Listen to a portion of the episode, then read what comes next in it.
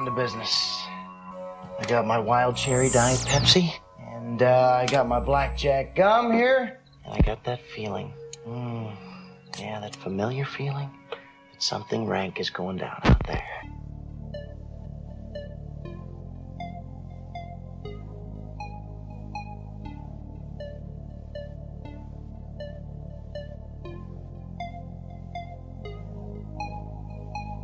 I'm funny how? I mean, funny like I'm a clown, I amuse you, I make you laugh, I'm here to fucking amuse you. How the fuck am I funny? What the fuck is so funny about me? Tell me. Tell me what's funny.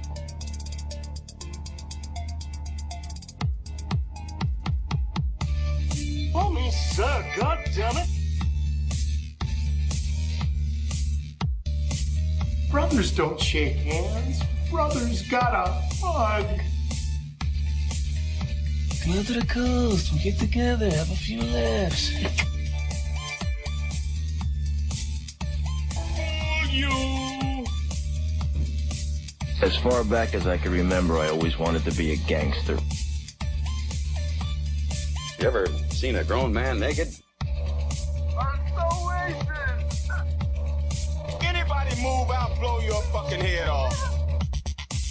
And the medic gets out and says, oh my God. I'm your huckleberry. My advice to you is to start drinking heavily.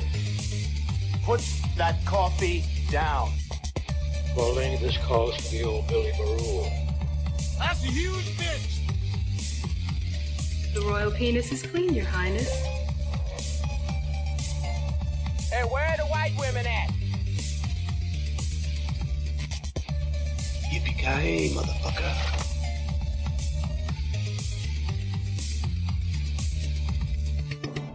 It's over, Johnny. It's over!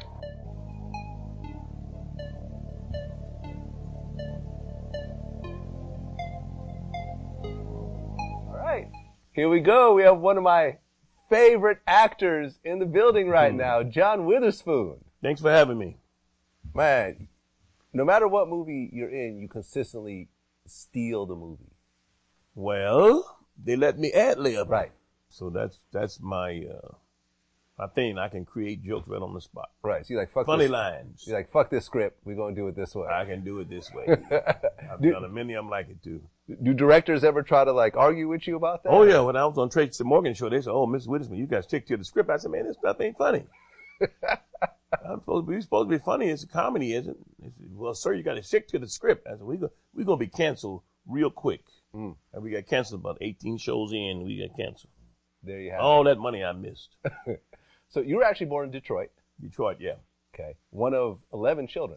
eleven kids. Your parents got Nine busy. boys and two girls. Nine boys, two girls. Yeah. You had a lot of brothers. A lot of brothers. Okay. Your parents got busy, I see.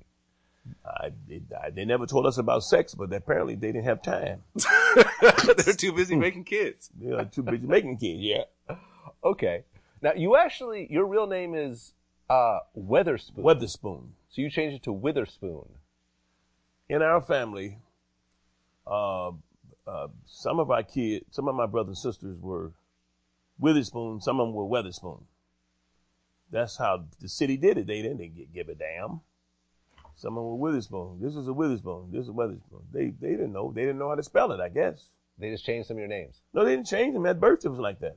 Okay. So I got brothers who are Witherspoon and Witherspoons. Okay. But you're a Witherspoon.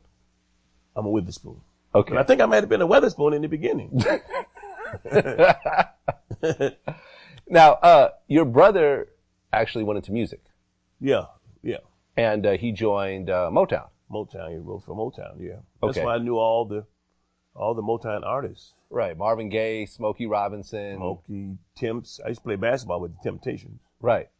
Uh-huh. Oh, any any interesting Marvin Gaye stories? Because he's the he was the enigma of the music uh, world. Not really. He he used to have this big Fleetwood Cadillac. His little head was sticking out the driver's seat, driving that big Fleetwood. He said, Spoon, you want to buy this one day? I said, I don't want that big-ass car. That was funny when he said, mentioned that time. He had parked in the car one day. And I had another car. My car wasn't that big, but he had a Fleetwood. That's a big car back in the sixty-five, big car. Okay. So how right. initially did you actually get it? So there we go. If you haven't guessed it by now, this is Hollywood Hangout. It is Saturday night. Appreciate everybody joining us. We are going to talk all John Witherspoon all night tonight. Uh, once again, this is Hollywood Hangout. I am Boxman. Alongside me is the man who's always down to just be on every goddamn show. Look at, we are the hardest working podcast, Anthony. We really are. Damn straight, bro. Damn straight. Damn straight, man. How's it going, Anthony? Doing good, man. I wish we were doing this show under uh, better circumstances, but yeah. I'm always down to talk all things John Witherspoon. He deserves a show. I just wish the man was still here so we could, you know, be more upbeat and joyous, because he gave a lot of people a lot of joy. Myself, and I don't want to speak for you, but a lot of people, a lot of joy. Definitely. And, you know, um, and th- that was uh, Vlad uh, that he was talking to, right? D J Vlad. D J Correct, Vlad, sir. Yes, on Vlad T V. Um, and, uh, you know, he even, I, I totally agree. Any, mo- any movie you're in, you steal the scenes. You steal the movies. And he did just that. I mean, trust me, we've got a bunch of clips to play tonight. Um, it is going to be mostly funny. We'll, we'll, we'll probably end on a, a different note, but, uh, most of them are going to be very funny. Um, But, uh, yeah, we are going to be talking all John Witherspoon. And, uh, I guess it, it, even on Wiki, it says he was a Witherspoon to begin with. Um, now, Anthony. Yes, sir. Let's go ahead and get into it. I'll do the plugs at the end of the show. Um, let's go ahead and get into this. He mentioned, Vlad did, that, um, his brother, William, John, John Witherspoon's brother, William, got into Motown, and he actually wrote a very, was co-writer on a very famous song. And now you told me not to play it, so I did not, but I'm going to now. Everyone, listen to the song. You will know it. You will love it. Here it is.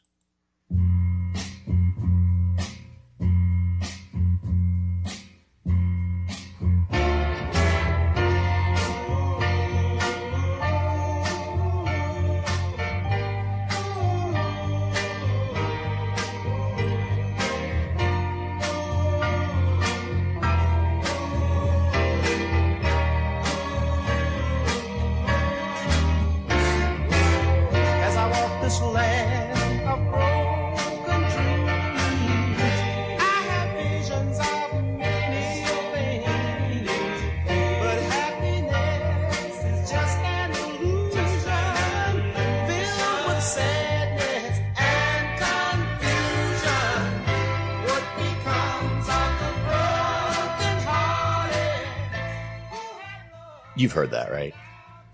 Yes. There you go. Jimmy Ruffin sang that song back in June nineteen sixty-six, and William Witherspoon was one of the writers on this song. So definitely a popular fucking song. Um, pretty much everyone knows that song. It's been in a few movies. I, I can't place what movie it, it was in, but I know it was in a movie.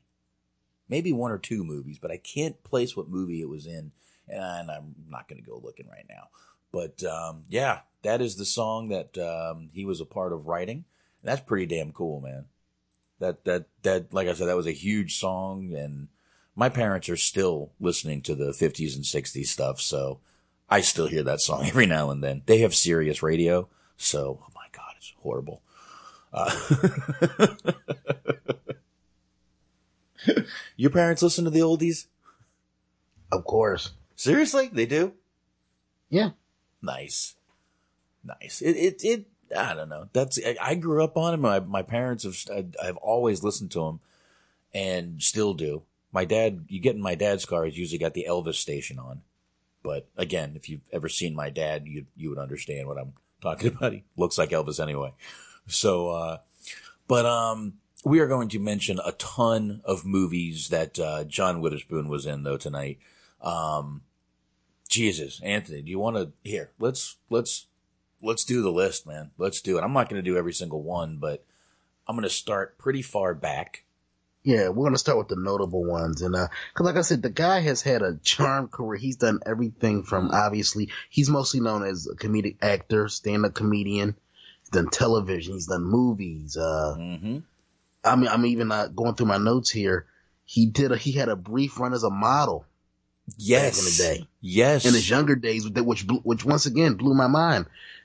In the fifties and sixties, he was a model. That's right, Anthony.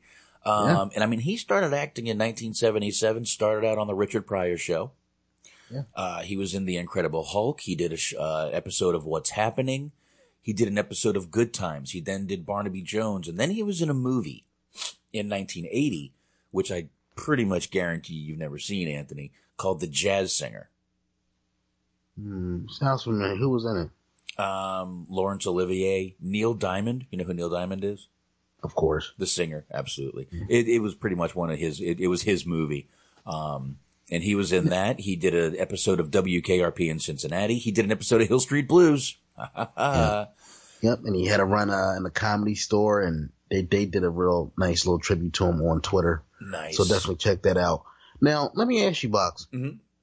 Now, like a lot of guys, you know, he started out as a dramatic actor, which I had to seek this out. Because I'm most, I know I know him mainly from his comedies. Mm-hmm. Now, does it surprise you, coming from a dramatic background, that he excelled so well in comedy? Uh, no, no, it, it it doesn't, not at all. Just, I mean, his personality. You can hear in that interview that we played, he was being himself and he was being hilarious, not even meaning to be hilarious. So, a guy with a personality like that, that's already just funny at heart, is going to just keep being funny. And the, the fact that he knew all these people that he knew and, you know, got in, started on T V. And then, like I said, he got a part in that movie. And then he went on to do Ho- Hollywood Shuffle. Did you? I forgot he was even in Hollywood Shuffle. Oh, Hollywood Shuffle is a classic, man. Robert I, Townsend. I have Who it. Else was on? Yeah. Keenan Ivory Wayne. Mm-hmm. I have it. I just haven't watched it in an extremely long time. Um, he played a pimp in a movie called Kidnapped in nineteen eighty-seven. That I need to seek out also. Uh, that, that needs to be uh, definitely. Um, and a movie we did, House Party. He was uh, yes. he was in that. We will get to that clip later. Um, we we've already done that one. Bebe's Kids. Obviously, he was in, you know, one, the voice of the card player in that in that movie. Um, Friday, Vampire in Brooklyn. Yep. Yep, yep, yep. Uh, let's keep going here. What else is main? Wayne's Brothers Show. We did one hundred one episodes of that. So he was in that for a very long time. I forgot he did a voice in Doctor Dolittle. I've never seen Little Nicky. Scrap Iron and Ladies Man. Oh, dude, you got to see Little Nicky. I know. Ladies Man, we, we've done that one also. Check that out in the archives. I know. I need to see it. I need to see it. He was on eighteen episodes of Tracy Morgan. Soul Plane, we'll get to that also. Um... Jesus he Christ. Cracked, he cracked Adam Sandler. Yes. Yes. Um, and I guess looks like they were doing another a, a, another Friday that was in. They were gonna, yeah, it was going to be Last Friday. And they were also going to do a reboot of another uh, classic that he was a part of, The Boondocks, which I hope they forever, ever they put that on ice, man, because much like I pointed out, some, you know, with Goodfellas, some things need to be best left alone if you don't have the key players involved. Right. Uh, I'm going to say it right now. Uh, they were going to bring back the Boondocks. It was going to get a reboot. That needs to be put on ice. You, you, you can't have anybody, anybody, anybody. I'm going to emphasize that shit. Anybody. You can't have anybody play Granddad but John Witherspoon. You can't have anybody else play that. Just out of, as, first of all, as a respect thing, and also as a just like a, just a common sense thing. He brought his own unique flavor, and right. That's the one thing that I'm going to say over and over again. Mm-hmm. Regardless of the movie, we can name all of the classics, the Fridays, the Boomerangs, the House Parties, but he's been in a lot of movies that weren't necessarily good, but he stood out in them. Right. Absolutely. He stood out. Like, and like I said, and like that, that to me is the mark of a true talent, of a true artist. You could be surrounded by shit, but you make the most of your part and you kind of like elevate it a little bit. Right. Absolutely. And, you know, we've we've said this phrase before. It's an old J R phrase. Maximize your minutes. This man did just that every time he was on fucking camera. Yeah. I mean, you look at the uh, twenty-seven years later, uh, the coordinate line. At the coordinate. I mean, think about it. Anybody else saying that line is it's a throwaway line. It's a throwaway line mm-hmm. that means nothing. You forget, you'll forget about it thirty seconds after you heard it. Exactly. But he, he put his own unique spin on it, put that stank on it, and people still remember it to this day. He, he, Even if you yep. don't know that he said it specifically, you know you've heard that phrase. He he gave it some he gave it some Witherspoon. He gave it some Witherspoon. But uh, I like and, that. Yep, and and we will get to all of this stuff that we are talking about. Um, all these movies that we mentioned, pretty much all of them. Um, Anthony, we didn't really get a place to start or movie to start with or a clip to start with. So um, how about this? Yes, I know sir. we can start. Okay. Um, when did when we when did you first become familiar with uh, John Witherspoon? Like, I, what do you remember seeing him in for the first time? Uh, House Party. The first time I remember actually noticing him was House Party as the crazy neighbor, and I thought he was fucking hilarious. And that's when I noticed him, and that was nineteen ninety right there, so pretty early in his career. Um, I didn't watch a lot of these T V shows and wouldn't have remembered. I was young, really young. Like when he was on The Incredible Hulk, I was three years old. So, don't so basically, me. basically yeah. when he had the... John Witherspoon with the afro, you have no re- recollection of. No, sir. You have no, you you have more memories of old man Witherspoon. I've got old man nineteen ninety Witherspoon, and that's the probably first movie I do remember him from, Anthony. And honestly, we can start there because I want to say that's the first thing I remember. It's either that or Boomerang, but I'm leaning towards it was probably House Party that I saw first. Well, then here we go. Let's let it roll. What the hell going on here? Hey, shut up all that damn noise. This ain't Soul Train. Where's Don Cornelius with his stiff neck? Hey, hey, hey, you shut up all that damn noise. I paid fifteen thousand dollars for this house. Who else is over there? Public enemy? What's his name? Public enemy? Public enemy? What the hell is a public enemy anyway? Who will give a public enemy? Walter. You boy, hey, brother, you by yourself. What's wrong, brother? that Maybe that big water head you got. Hey, shut up all this damn noise. Hey, baby. Yes, you have. Got some nice ones. Walter. Oh, baby, shut up. I'm just playing with little kids. You should come down and find what she's eating, and maybe you can get you some. Hey, y'all shut the hell up down here. I got some for you, man. You stay right there. You stay right there. You're a bitch. Here. Here. What are you doing? Calling the police. Why? These kids are driving me crazy with all this damn noise. Call them on yourself. You the one making all the noise. I got the wrong number too, baby. Hold on one second. Oh, dance now with your big ass. Go dance. nine one one. I'll hold. There we go. Oh, oh, oh, hold it. Sorry, went to the next scene. Went to the next scene. Can't do that. Can't give it away. Can't give it away. But uh, yeah, that is the first scene I remember, like I said, and obviously you too, but just... Again, man, just taking, calling the police. Did, he didn't just say, what are you doing? Calling the police. He said, calling the police. I mean, yeah, man. Like I said, he added some personality, some charisma. And, I, and, and, I, and I'm going to say this right off the bat, man. Like, from facial expressions, from the way he would, you know, just emphasize certain words, just the, something as simple as eating on camera. Mm-hmm. I defy you to find another person that eats on camera like John Witherspoon oh. eats on camera. It's to the point where, look, dude, you could blindfold me, put a gun in my head, line up about ten to fifteen people, have them all eating, and I can guarantee you, without hesitation, I could pick out John uh, Witherspoon's uh, eating style. Absolutely. Because he just has a very distinctive way of eating. And that, that's what I mean, man. He just, like I said, he has a way, he knows how to stand out. Definitely. He knows how to stand out, whether he's a, whether he have a, a big part, small part, even without trying to be noticed, he always makes him, he always makes himself known. Yeah, yeah. Dean Yates is saying first movie he saw him in was Friday. That's probably what most people are going to remember him from, what is Friday. But yeah, House Party. I mean, we've we've done the movie, so I mean that's. I love that movie, so I definitely remember him from that. But uh, you know, that was pretty early in his career. Uh, not that early, but early enough that. Uh, yeah. yeah, go ahead. No, you know who I kind of compare it to, mm-hmm.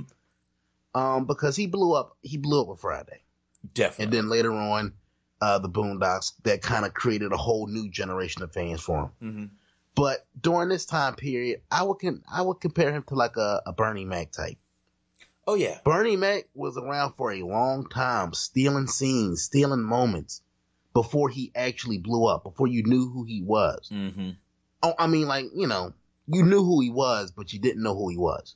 Exactly. That's what I compare uh, John Witherspoon for, because did you even know who he was at the time that you saw him? No.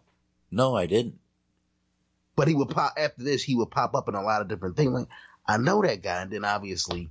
You know, once you, you know, once he, once his uh, profile starts to get raised up, you, oh, John Witherspoon, oh, that's where I know that guy from. Yeah, yeah, exactly. Now, he did do stand up also. Um, you know, early in, in his career, he was doing stand up before, but not, not only before he was doing movies, but during doing movies and stuff like that, he was doing it. And he did actually make an appearance on Def Comedy Jam, Anthony. Um, sure. You want to play a little bit of that? Get that out of the way? Hell yeah. Hell yeah. Let's go ahead and do that real quick. Load it up, baby.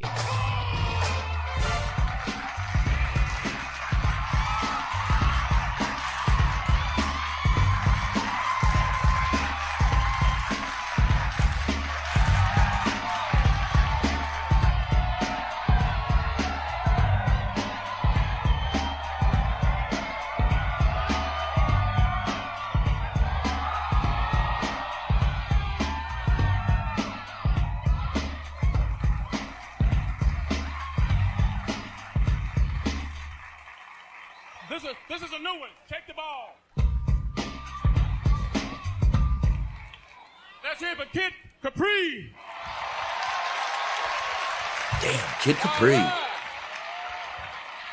How y'all doing? How you doing over here? Let me hear. Come on, let me hear. Hey! Let's turn this motherfucker out. Hey! Ah, damn it. And you don't know how to dress? Shit, I'm coordinated, motherfucker.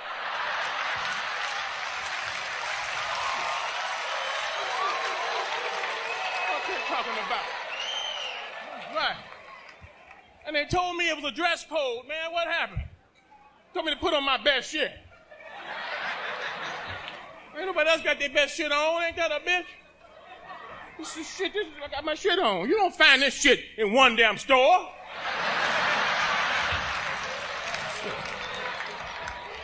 I've been all over Los Angeles looking for this shit. shit. See my happy socks? I got them motherfuckers on too.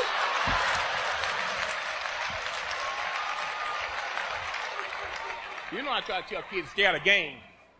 Gangs are no good for you. Try to go to school, learn something. That's right. Stay out of them gangs. I try to keep my son out of a gang. You know, they got color. You know, but color, y'all shouldn't do that. Blue, you get shot by gang wearing red. You wear red, you get shot by gang wearing blue. They never shoot my black ass. I wear pink and put a ribbon in my hair. And they got these gang signs. Scared me to death. Be doing like this to them, saying, you know them all them shit, man, scare you to death, boy. Be doing this shit, get the fuck out the way, brother. There's some serious shit here. I'm at the light, waiting in my car, doing like this to myself, minding my own motherfucking business.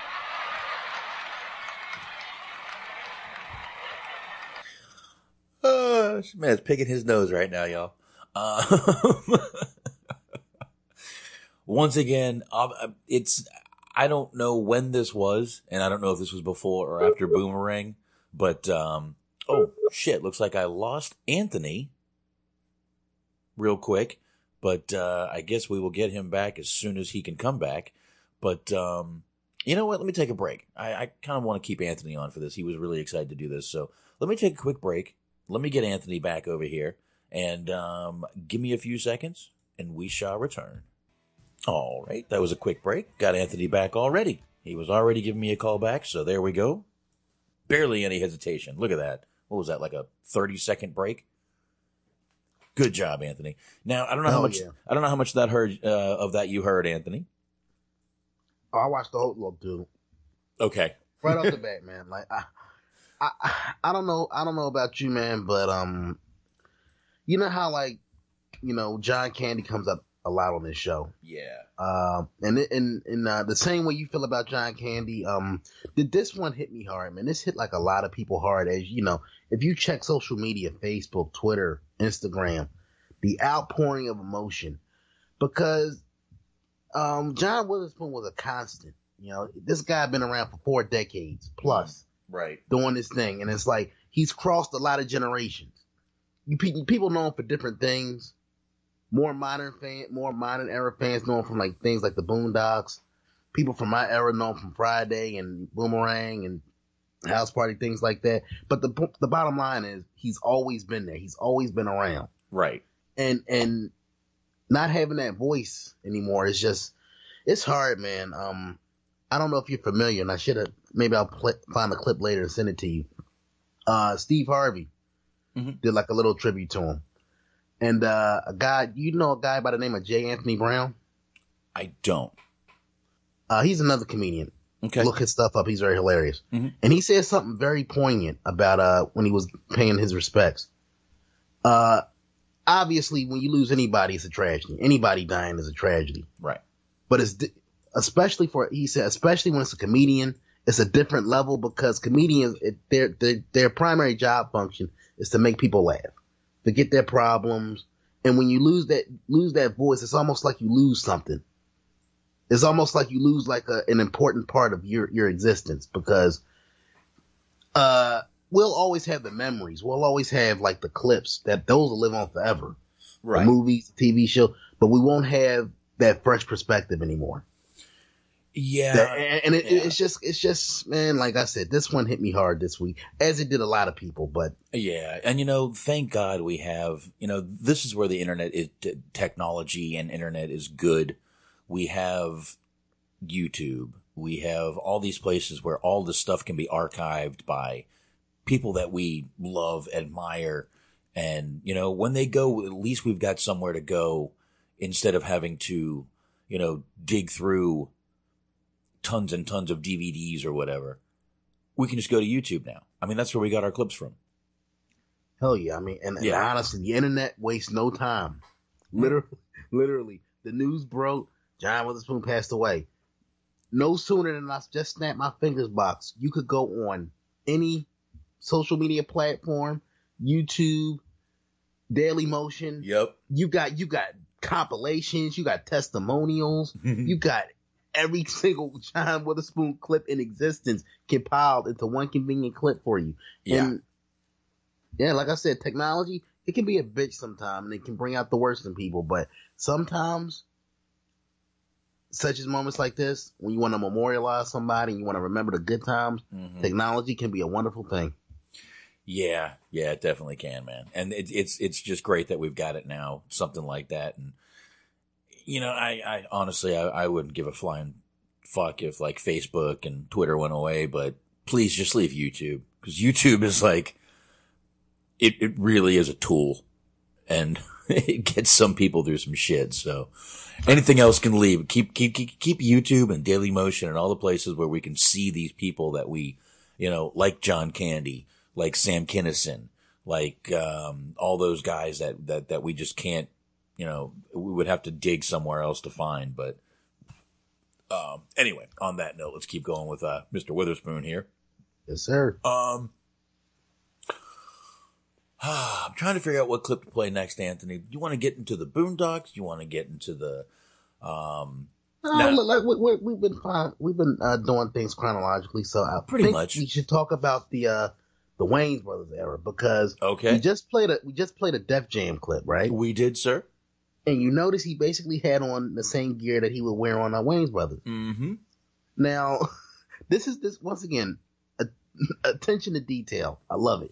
Now, in real life, in his regular life, John Witherspoon is actually a pretty sharp dresser. Armani suits, uh-huh. Gucci, the whole bit. Uh-huh. But when he's on the road, he comes out like that, and, he, and he's direct, directly from the man himself. He likes to give the people what they want. Yes, he does. That's what that. That's the character that they want. Like when people meet, you know, they always throwing the lines at him, the quotes. That's what they want. So that's what he. That's what he gives them. Mm-hmm. And I, I wish more people, comedians, I wish more people had that dedication to the craft, because you don't see that anymore. Right. I mean, it's kind of it's kind of like you're an Andrew Dice Clay fan. He's known. What is he known for? The, the shades, the the, the jacket. The if jacket. He came out on stage in, in, in a suit and tie, don't he would still be hilarious. He would still be funny. But it would take away from the performance a little bit. Yeah, that's not kinda, Dice. You know what I mean? Yeah, that's that's that's not Dice. Dice. Yeah, and uh, honestly, the Dice that I see now with the gray hair and losing his oh, it's so sad to see Dice. But he's still funny. Oh. He's he's still funny. It's funny you say that. that now, I'm definitely gonna find that clip now, um, because you you said you know how you said it was depressing. Yeah, seeing him with the gray. Um, John Witherspoon, when he would go on the road, because he was on the road a lot. Mm-hmm. He would always dye. You never saw this man with gray hair. Ah. He would always dye his hair.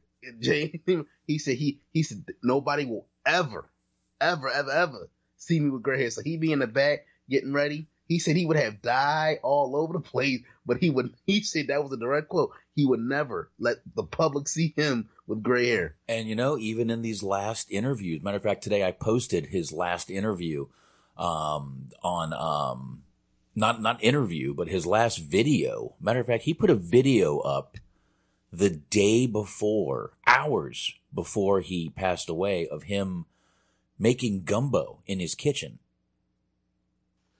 He gave till the end, man. He gave us he gave and, gave us moments till the bitter end. And I Fucking might you know what? I might need to play the beginning of that, because the beginning of that, there's a song in the beginning of that that's really Really, really kind of funny. Let me, let me, you know what? Let me go ahead and do that real quick. I can load it up. There it is. It's done. Here, give me a second. Let's see. Oh, shit. Please don't go in the bathroom.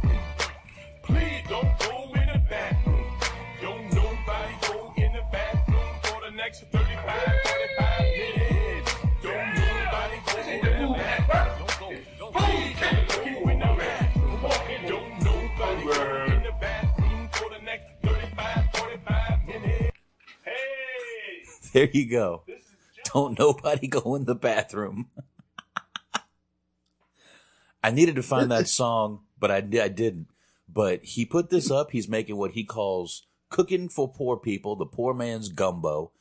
And uh, this was literally hours before he passed away. Um, and if you're on the Hollywood Hangout page, go check it out, because I did post it today. So you can go check it out right there. Um, but I... I, I caught the song in the beginning, and I meant to go look for it, and I completely forgot to do that, Anthony. Hey, have no fear, bro. You came, you come through when it counts. I did. I came through. Thank you. See, thank you, V L C player, uh, for working. Thank you for working. Jesus Christ. But uh, yeah, and look, man. Like, and honestly, like you know, you brought that up. You said hours, literally hours, before he passed away. Yep. He's still, he's still leaving us with memories, leaving us with moments. And one of the things that I really, I've grown to respect about the guy is how active he was on social media. Like, like, like I said, like he was, he, he may have been in his mid seventies, but I swear he had the, he still had the, the, uh, you know, the uh, vitality of a man in his thirties. Right. Because he just kind of like, he kept working. Mm-hmm. and, and we'll play a clip later that I uh, sent you that he, one of his final interviews with uh, D L. Hughley. Got it. He talked, he talked about his uh, work schedule. Forty, you know, forty plus weeks out the year.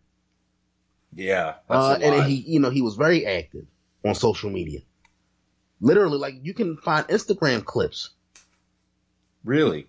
Yeah. Wow. Literally up up until like the last, you know, couple weeks of his life, because he was active on that Twitter, Instagram, the whole bit. Uh, yeah, and by the way, in that video I just played, he's wearing no shirt, a yellow apron with his picture on it, and cooking. With a with a big floofy chef's hat on. Well, he's coordinating though. He's, he's coordinating. He's coordinated. So, as a matter of fact, before we get to the Wayne, we we should play that clip. Which we one? Should play that the, the coordination clip. Yes. Um, I gotta.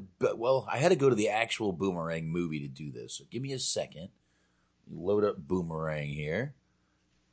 Let me pause. Let me go to the time clip. Here we go. I got. I, I guess we can go ahead and just talk about Boomerang, right? Yeah, talk about it a little bit because it's actually yeah. in addition to the coordination. I mean, look, dude, John was he wasn't in this movie long. No, but he gave us gold. I want to say, not only did, did this uh, clip give us the uh, coordinating mm-hmm.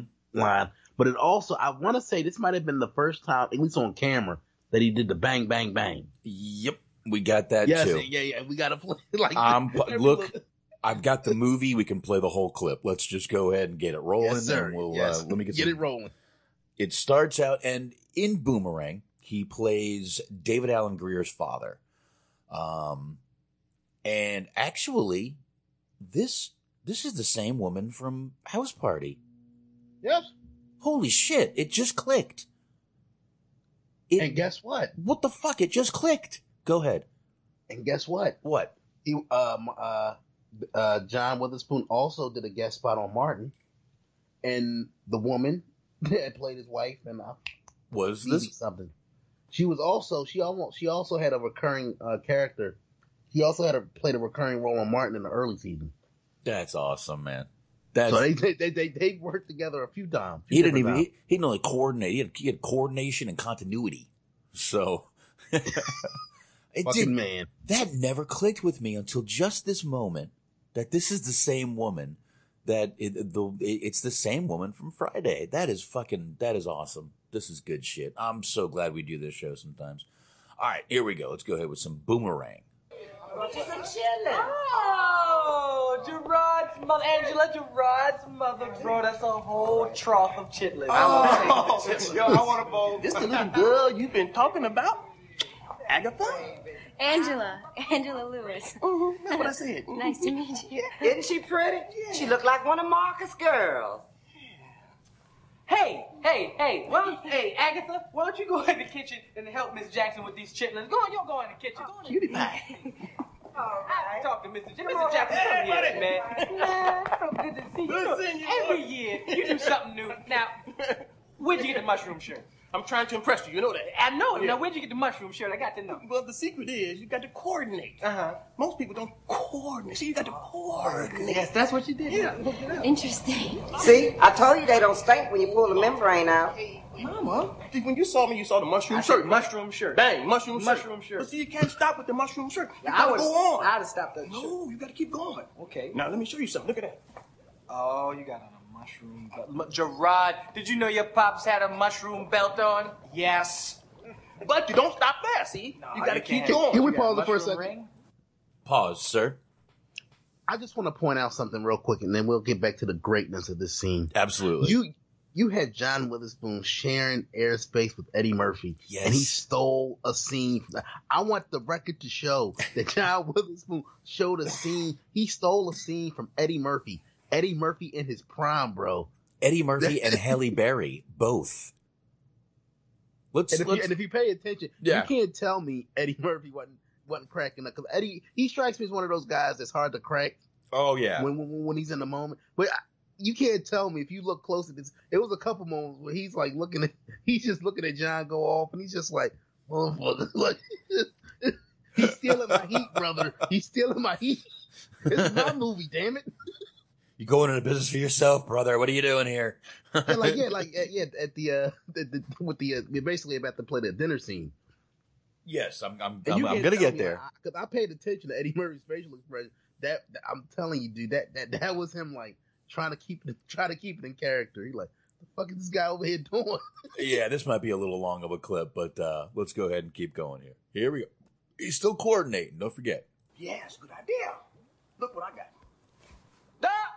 Gerard, did you know on the inside was special mushroom? Yes! Mm, mm, mm. Simply delicious, Marcus. I keep telling your mom she should take some cooking lessons from you. All she do is cook pork. I bet we've eaten everything on the pig, from the rooter to the tooter. The whole pig, huh?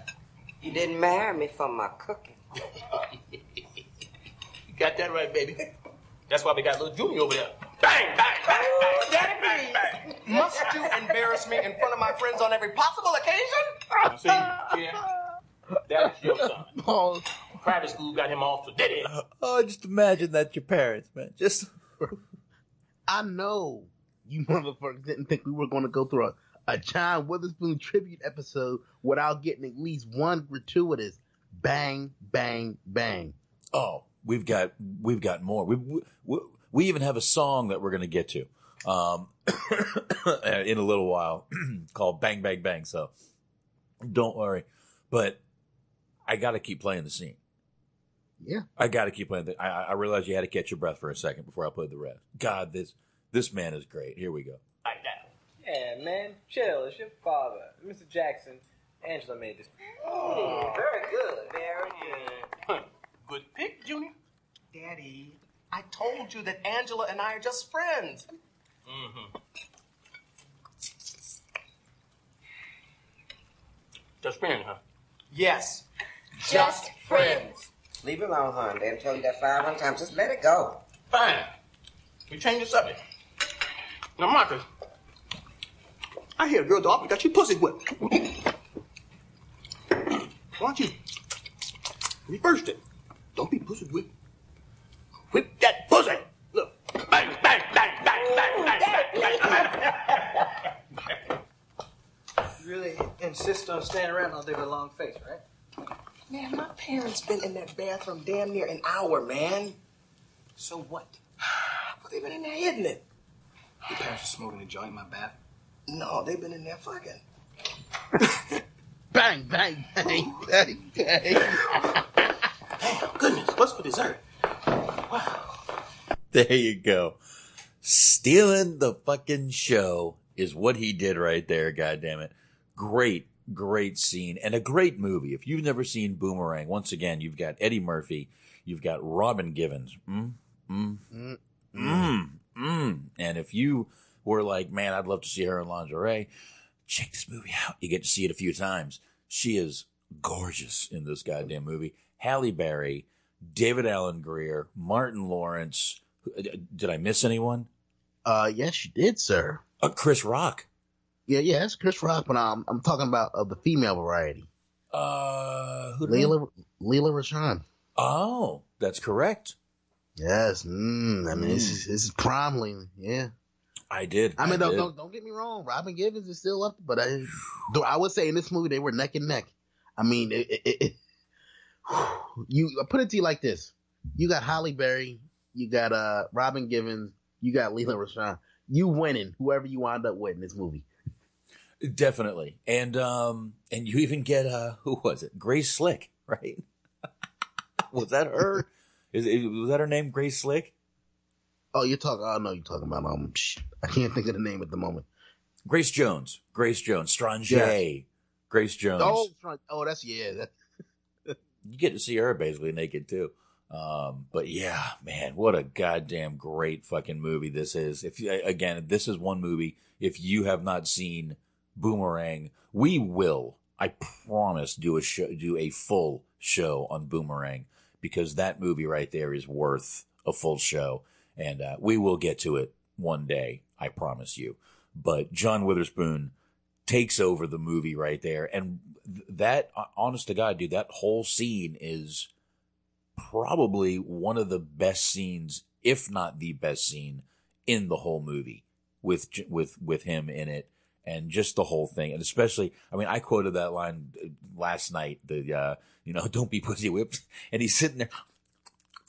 Licking his fingers and shit. That's what I mean. Yeah, and honestly, you know, we're gonna get to it. I don't, I don't, I don't know if you have it queued up. I don't know if you have it as one of your clips. I'm gonna have to send it to you. That is actually a little bit of continuity in Friday After Next with that, because they they, they they they do a callback to that line. Do that, and he literally points to his eye. I whips pussy. I, I, I don't have that queued up. I'm sorry, Anthony. I apologize. I'm I'm letting oh, you no, down I, at this moment. No, we'll we'll get to. We're still in like the early nineties. This is like we are and, early two thousands. So we, we'll, we'll get there. We'll and, get there. And truthfully, we're gonna end with Friday because there's one thing, and it just wouldn't make sense to play it. So the last movie I do, and I I, I don't know if I I didn't talk to Anthony about this, but I'd like to end with talking about Friday. So yeah, we'll, yeah, we're gonna get into the range because mm-hmm. John Witherspoon definitely has a lot of range, and the best way to describe uh. John Witherspoon is he's he's that family member, and everybody has that one family member that embarrasses the fuck out of you whenever you bring whenever you bring him around. Uh huh. As this scene kind of demonstrates, I but, yeah I do. But but but but he he does it in a way where he has a twinkle in his eye. You know he doesn't mean any harm with anything. He's not being malicious. Yep. And, and you love him, and you love him for it. Absolutely. Absolutely. He, he said he's basically just being himself. He pretty much is.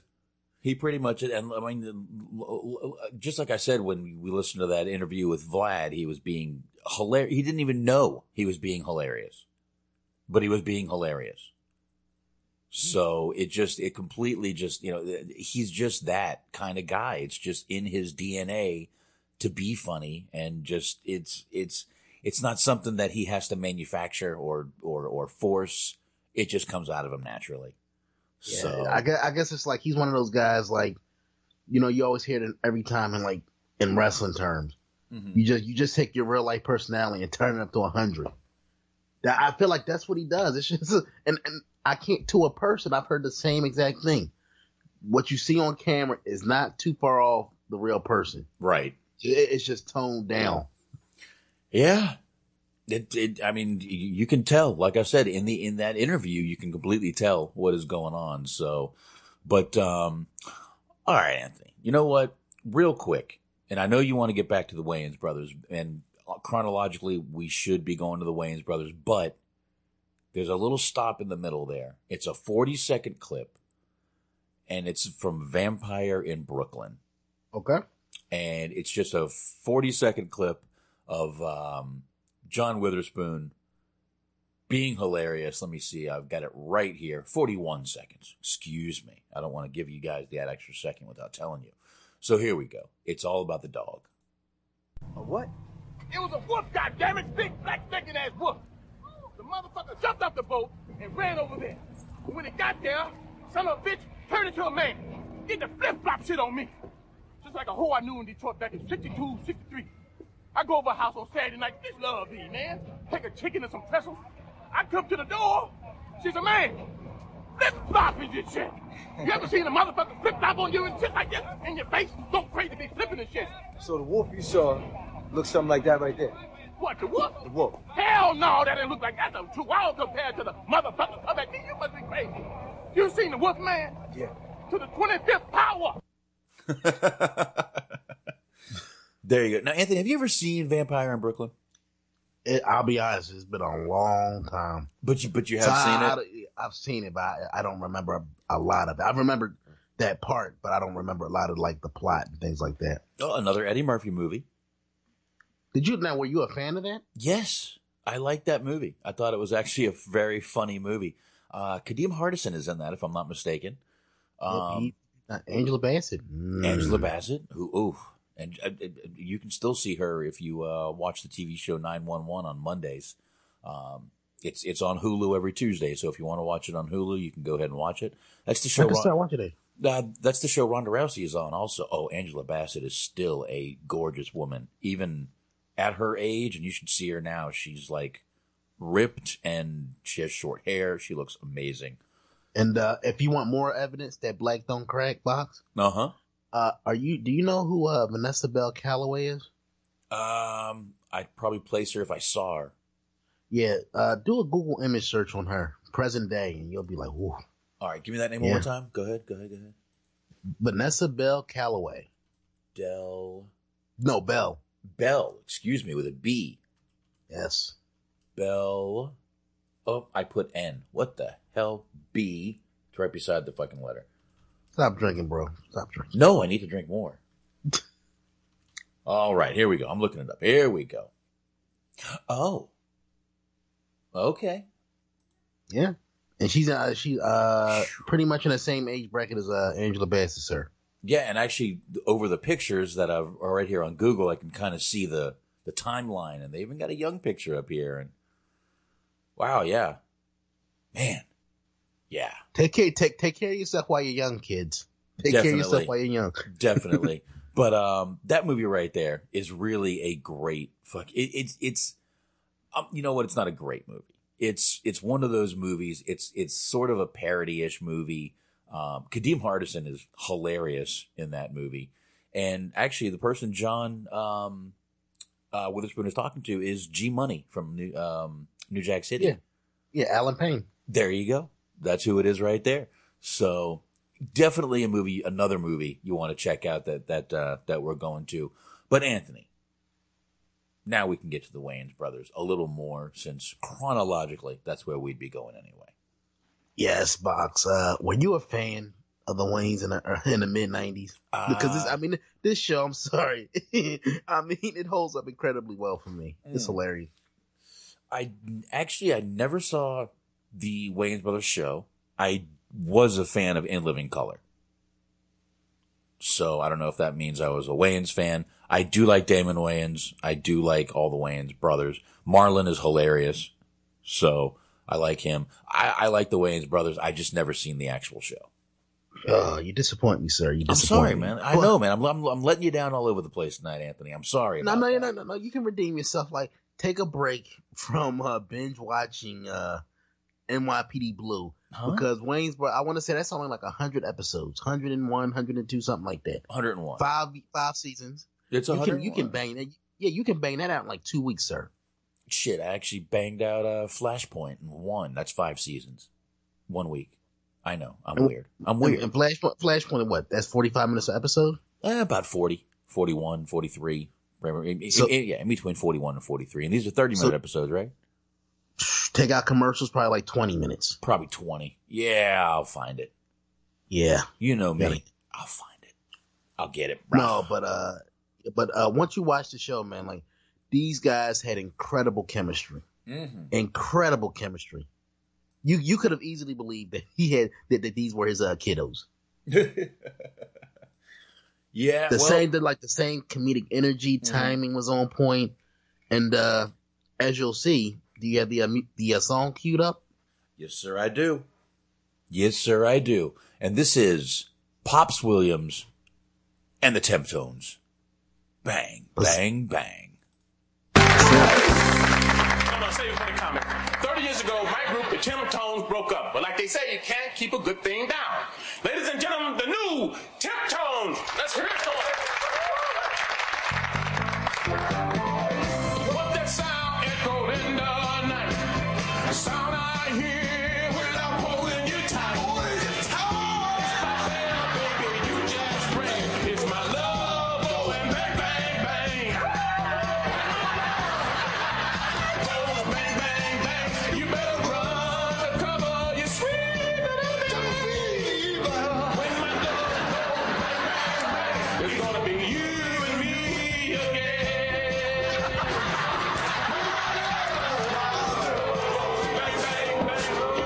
Listen to that. They hate us. Is that how we want to be remembered? Yeah, they're ruining our good name. We may not have always agreed, but we always stuck together. Well, come on. Let's go, Temptations.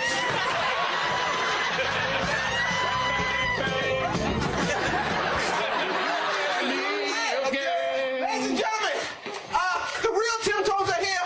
Uh, we were just warming them up for you. That was a little joke. All right. The real Temptones. Seven up.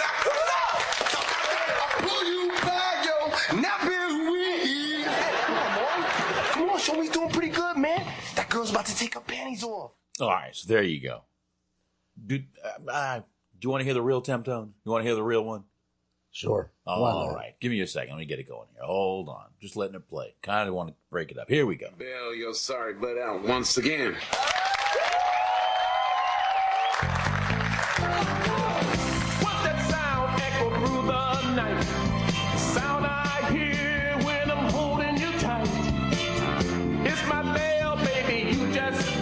It's my love, oh, and bang, bang, bang. When my love, my love, oh,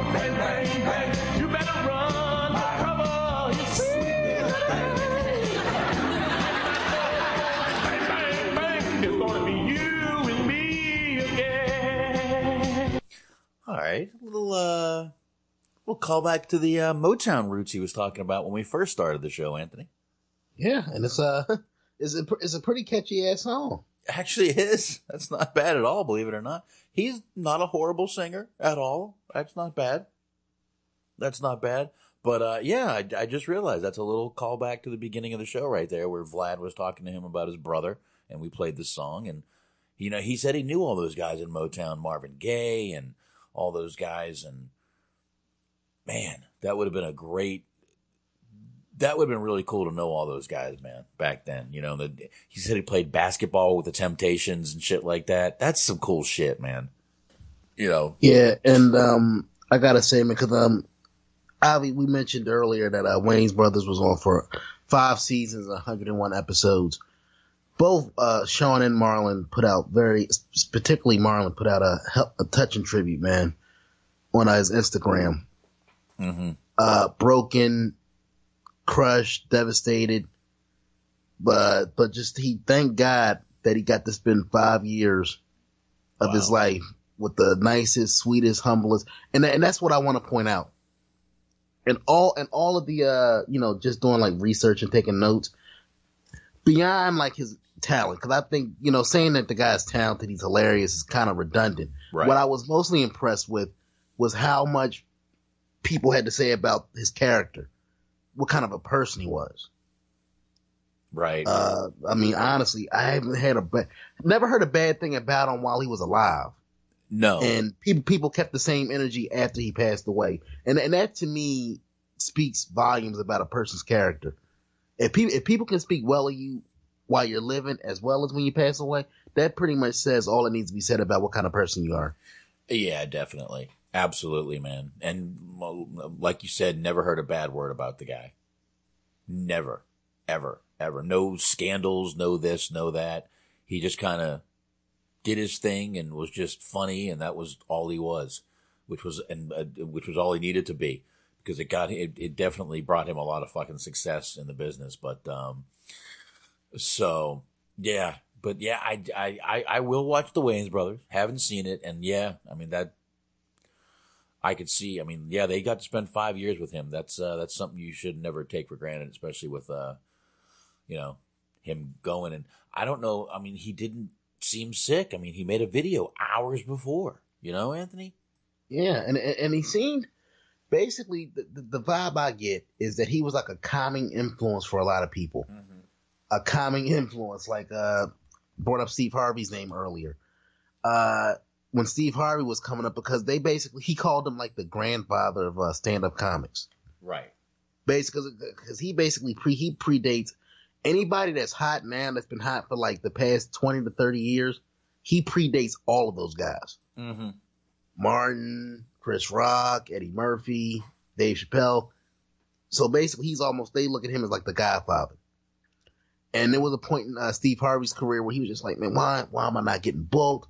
Why am I not this? Why, why isn't things going my way? He said, you just got to keep telling them jokes. What else are you going to do? Mm-hmm.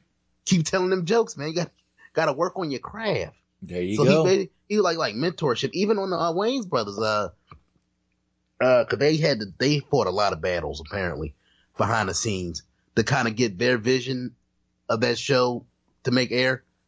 And uh, Johnny, they called him Spoons. He basically was like the calming him, like, look, calm down. You're doing you're doing good work. Just gotta like you gotta learn. How, he basically taught them how to fight their battles, right, in a more professional way. Huh.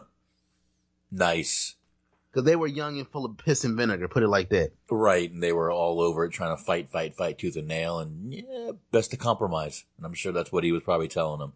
Figure yeah, out a way pick, to get pick, it. Pick, pick, pick your battles. Pick your battles, exactly. Um, now, Anthony.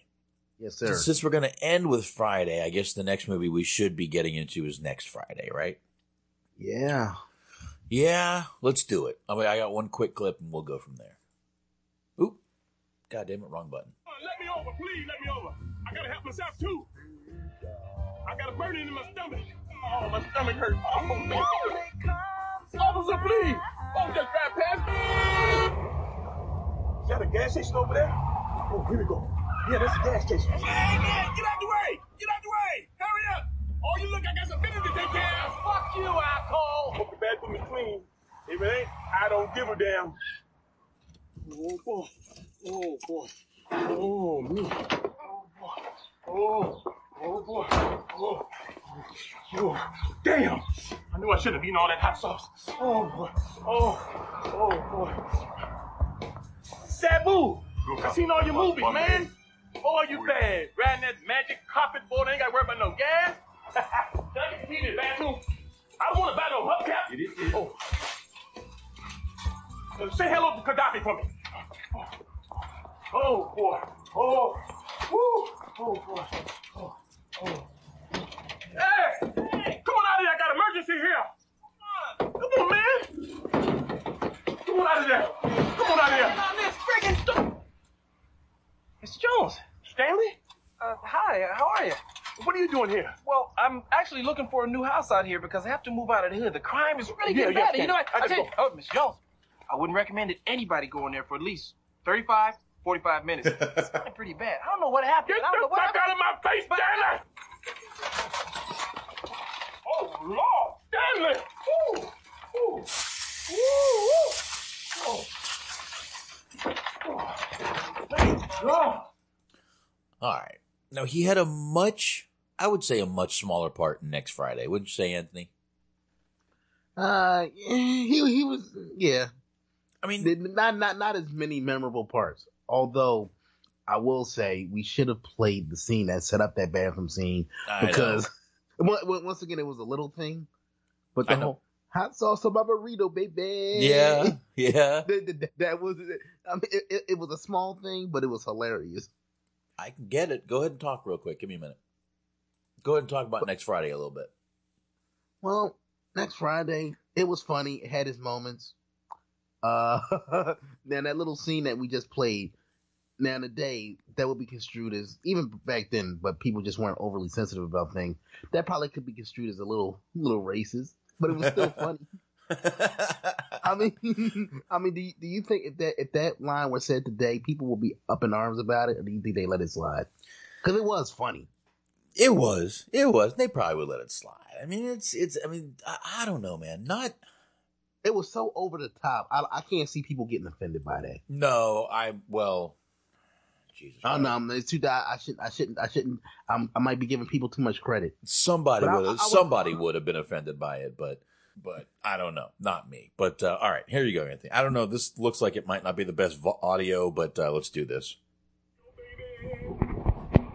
You know you look good to me. Mm. Man, I can't feel my, my legs, man. Put some hot sauce on my burrito, baby. You know you look good to me. Mm. Oh, man, that's good. Just hold on, friend. I'm coming, son. I'm coming. Man, a lot of the videos we saw of him were really bad audio. That one wasn't the best audio, but at least you guys heard it. I think you heard it. Um, it should have been loud enough. I hope it was, guys. But uh, yeah. There you go. That was the one you wanted to hear, Anthony. Yeah, but you see what I mean, though? It was a it was a small thing. Definitely. But, you, but I remember it. I remember it. I wonder if that was an ad-lib. I, I, I, how much you want to bet that was an ad-lib? That whole, that whole scene was probably an ad-lib for him. So Now, now, now I guess as a, you know, a callback from the uh, Vlad interview, that little portion we played, he basically said he ad-libbed a lot of his lines. Mm-hmm. Now... Now, he's a, like you said, you pointed out that he seems like he's a naturally funny guy. Right. If if you're a director and you, and you have this talent, and you're working with this talent, would you lean more towards trusting his judgment, or would you would you be one of those directors that have to, you would have to stick to your vision? I would trust him just on the success he's had. Why would you not? And just the fact that he's funny. Like it, it like it put it to you like this. If you're a person that understands comedy, because comedy is hard. Mm-hmm. Hard. I mean, I mean, comedy. I would say, like, when you think when you break down all of the different uh, styles of acting, I would say comedy, hands down, is the hardest to do because everybody's sensibilities are different. You know, you, you look at something like S N L back in the day. I mean, you, even though you weren't, you, you were still a kid, you don't remember like the early, early days of S N L. People consider that. Those first five years, like quintessential S N L, right? Like in terms of like peak S N L if you want to, if you want a broad representation of what made S N L great, you look at seventy-five to eighty. Definitely. seventy-five Definitely. to eighty. And I, now, yeah, that's, yeah. And I would, I was, I was, I was born and five years old between those, those, uh, those, between those years. Yeah. Um, yeah. But, um, but now I was a personally a fan of the Bad Boy era. You okay. know, with Chris Rock and Definitely. Chris Farley and Adam uh-huh. Sandler. But a lot of people shit on those years. Like, oh, the, the humor was too sophomoric. It was too, it wasn't nuanced. It was this, it was that. Now you, you were, a, you know, you were a teenager. You either like what, early twenties, mid teens. Yeah. What, what did you think of that era? I, w- I was a fan of that era. I love Chris Rock. I love, obviously I love Chris Farley. If you, if you don't know how much I love Chris Farley, please go back in our archives on shoutengine.com slash Hollywood Hangout. And you can get the Chris Farley episode right there. Um, big fan of him. And I'm a Sandler fan. I'm a Sandler fan. You know I'm a Sandler fan. I like Adam Sandler. See, that's one of the reasons, believe it or not, a lot of people think, and I've said this before, a lot of people think Sandler is just baby talk and really has no talent and he's kind of a one-trick pony. I don't believe that about Sandler. I really don't. I don't believe that narrative on him. I think he's much more – we've seen him in serious movies. We've seen him in funny movies. Uh, it, it, he's good in both, in my opinion. I mean, one of my favorite Sandler movies is, you know, fifty First Dates. I mean, maybe not because, I mean, Drew Barrymore is in it. Uh, anyway, um, she is just amazingly hot. But, uh, you know, but I mean, that's, and, and that's, he's funny in that movie, but he's also serious in that movie. And uh, plus, he's not a dumb person. He get, you know, you, you uh, work with, uh, you uh, dance with what brung you. Exactly. You know, you know what sells. And put it to you like this. If you, if you compare his box office, whenever he's deviated from the baby talk, the gross out humor, the sophomore humor, the dick jokes, the toilet humor, guess what? He basically, the movie plummets. Like, critics may have loved it, but the fans said, nah, I, I, Rain Over Me, mm-hmm. Eight Crazy Nights, you can keep that shit. Give me happy, give, give me baby talk, Adam Sandler. Give me Airheads, Adam Sandler. Give me Billy Madison, Adam Sandler. Give me Happy Gilmore, Adam Sandler. I prefer Grown Ups, Adam Sandler. Like, I, I really like both those Grown Ups movies. So, but I'm a fan of all those. And, and, and, you know, as far as Saturday Night Live, I mean, it's a completely different show now. Which, you know, I'm, I'm I don't really want to get into that, to be honest with you, but uh, it, it's a, no, I don't blame you. It's and, and look, it's got and to be honest with you, it's got nothing to do, to do with politics. It, S N L has always been sort of a show that did political stuff. I mean, Dana Carvey made fun of Bush. I mean, that was a great impression he did of Bush. Another another underrated piece of talent right Absolutely. There. Absolutely. I really don't have a problem with the political humor on that show. My problem with that show is it's just it's it's just not the same show anymore. Plain and simple. Nothing yeah. to do with nothing to do with the political humor. That show's been political for a very, very long time. And I really don't care about political humor. I, I really don't. It's it, yeah. it, sometimes it's funny, sometimes it's not. So believe it or not, I have laughed very loud every now and then at, at, at Alec Baldwin doing that impression because he's actually very good at it. It's funny when he does it. Yeah. I don't have a yeah, problem. I mean, again, dude, it's comedy. I, I know a lot of people are like, fucking uh, Alec Baldwin shouldn't be fucking doing that shit. I'm not that guy. Again, I can see comedy where it's comedy. And, you know, it's, it's funny. Political humor is it. It's just not the same show. The comedy's not the same. And you know what? I hate that. And, and you know what? It's got not as much to do with who's on the show. Comedy itself just isn't the same anymore, man. You know what it is? And, you know, we're going to get back to John Witherspoon in a second. Definitely. Because that, that but I, I want to make this point about uh, S N L. Uh, first off, I, I'm glad uh, they're giving uh, some spotlight to Kenan Thompson. I think he's talented. Uh, but I feel like part of the reason why S N L doesn't have that same edge to it is because, for one, the level of talent is not the same, all due respect. I mean, like I said, nobody on, I don't even know everybody on the show presently because I've been checked out of uh, S N L for a, a number of years now. Mm. But it, I can I, I can guarantee you, you don't have anybody on there that measures up to the likes of Belushi, Chevy Chase, mm. Dan Aykroyd, uh, Dana Carvey, Mike Myers, right? Uh, Will Ferrell from more modern times. So there's that issue. And also, I feel like just because of the current climate that we live in, S N L, I can guarantee you, they don't push the envelope anymore. Yes, they still do the political humor, but if you look at early S N L, even mid nineties right. S N L, they, it had a certain edge to it. You know, you brought up Chris Rock earlier, Adam Sandler, Chris Farley. When those guys were on it, they didn't give a fuck. No. you, you know, and, and, and going back to your era, well, sort of your era, when you had Belushi on there, they gave even less of a fuck. You know what I mean?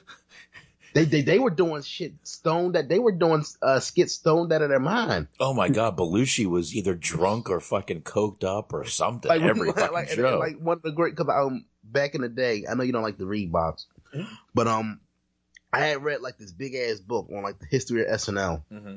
and like you know like some of those more iconic moments and scenes on S N L with the B costumes and all that, right? That people remember those characters, mm-hmm. they were stoned out of their mind, and I oh, love it. It, hell add, yes. it adds to the great dude. It adds to the greatness of John Belushi. Dude, that was that was the era. Dude. Wild time, boy. I, I, sometimes I wish I had came up in the seventies. I had been like a teenager, early you know, early twenties guy, because the seventies was wild. Oh man, yeah. I mean, I'm not saying drugs were acceptable back then, but everybody was just fucked up and no one cared. And that carried into the eighties, dude. Especially yeah. with coke. My God, dude. People were doing coke out in the open in the eighties. Watch, dude, Wolf of Wall Street. They're just sitting in a restaurant doing, him and Matthew McConaughey. Like, you know, DiCaprio and McConaughey are just sitting there doing coke in a restaurant. Eddie Griffin. Um, he, he said, I'm, oh no, I'm not saying, look, first of all, let me clarify. I'm not trying to accuse Eddie, Eddie Griffin of doing coke or anything. um, I was watching an interview, coincidentally, with uh, Vlad on Vlad T V. All right. Where he basically said, I'm old enough. He was talking about the Bill Cosby situation. Mm-hmm. And uh, he said, I'm old enough to remember the seventies. Back when you could go to like Studio fifty-four and you see the guys with the chains and they would have like the little coke spoons on them. I'm like, wow. Like, yeah, he said, I, yeah, I didn't know that was a thing. I mean, I wasn't old enough to remember that, but I've, yeah, I mean, it was just a different time back then, man. Things were more acceptable. People were just rarely, I guess everybody was just coked up and no one gave a fuck. I guess that's what was going on. But, um, all right, let's transfer back to where we were. And yes, uh, Anthony, chronologically, we uh, talked about um, next Friday and um, where are we after that? So two thousand, we can kind of go to uh, the last Friday um, that he was in, Friday after next. Um, now, overall, overall, because he, he was a big part of the Friday franchise, Mister Jones. Mm-hmm. Uh, as a father figure, like what, what did you think about him? What did you think about him in that role? I mean, you never seen him on the Wayne's Brothers, but just based off of the Friday franchise, I, thought, I mean, yeah. what, did, what did you think? Did you think he played a good father figure type role? Yeah, now, full disclosure, I've actually never seen Friday After Next. Okay. I but you saw the first two. I, I de- first definitely, two. definitely saw the first two. I, I think he's a good father. And when we get to Friday, that'll actually be proven in some of the scenes that we play. Um, yes, actually, sir. definitely the last scene we play. It'll, it, it, it'll be proven right there. Um, but uh, I think he always was a, a good father figure, and that's why he played that father figure in most movies. I mean, Boomerang, we talked about, he was the father. In Wayne's Brothers, he was the father. In Fridays, he was the father. He definitely had that role down. He was the older, funny, crazy, kind of crazy, but funny crazy father figure. And uh, I think he had that role nailed. And the funny thing is, he was asked, um, I think coincidentally enough, in that uh, D L clip that I sent you. Mm. Um, he was asked, like, you know, what's your secret? Like, what's your secret to longevity? And like, why, like, what separates you? Like, why have you been able to kind of like maintain a career after all these years where so many people haven't? And he basically broke it down like, well, when I was a young guy, I played young characters. Mm-hmm. When I was a, you know, When I was a middle-aged guy, I played a middle-aged guy. When I was older, he basically all he stayed in his lane is how he broke it down. There you go. But so, so as he got older, you know, like sometimes guys get older or women get older and they're still trying to play young roles, and it looks all yeah. kind of like, I mean, how many times, like, you know, you see some of these like high school comedies where, where somebody's supposed to be sixteen and you know damn well like twenty-eight, and it just looks all. You know what, dude? Looks... I, I'll I'll admit something. Today I woke up and decided I want to watch Grease. I watched Grease. You got to realize most of those people in Grease were in their mid twenties, if not early thirties, in that movie. So, so it was gross, huh? So it was kind of gross. Well, what you were saying, like a thirty-year-old trying to act like he's sixteen. It was, and, and it's, it's exactly what you're talking about. Exactly what you're talking about. It kind of ties right in there because. He, he he did. He stuck with his roles. And when he got older, he played an older guy. And I think he really fit that fa- father figure role perfectly because, like like like we just brought up a minute ago, he's sitting there playing the father in almost every movie he's in. And it just fits him. And, and movie and T V show, actually. And it just fits him, man. It just fits him. And you know what? He's the kind of guy that if he was your dad, you'd be both embarrassed and laughing your ass off at the same time. Yeah, he's one of those guys that if he was your dad, you couldn't you couldn't be mad at the guy. You couldn't stay mad at. You might be mad at him in the moment. Right. But after you took a step back and realized that it's my dad. Yeah. Just and crazy that, dad. That, that's just my dad being dad. Like, and look, everybody's had those moments with their parents where you felt in the moment, you're like, eh, you pissed off, you're angry. But then after you take a step back and you just kind of like woosah, you're like, shh. That's just Pops being Pops. That's just Mama being Mama. Yeah, pretty much, man. Pretty much. Now, before you get to the, uh, I'm not even going to spoil a clip because I know you know what I'm going to, you know what I'm queuing you up for. I do. Got to play the clip and then just transition from there. All right. Are you, you are going with Soul Plane, right? Yeah. Okay. Wanted to make sure. Want to make sure we're talking. We're on the same page. Here we go.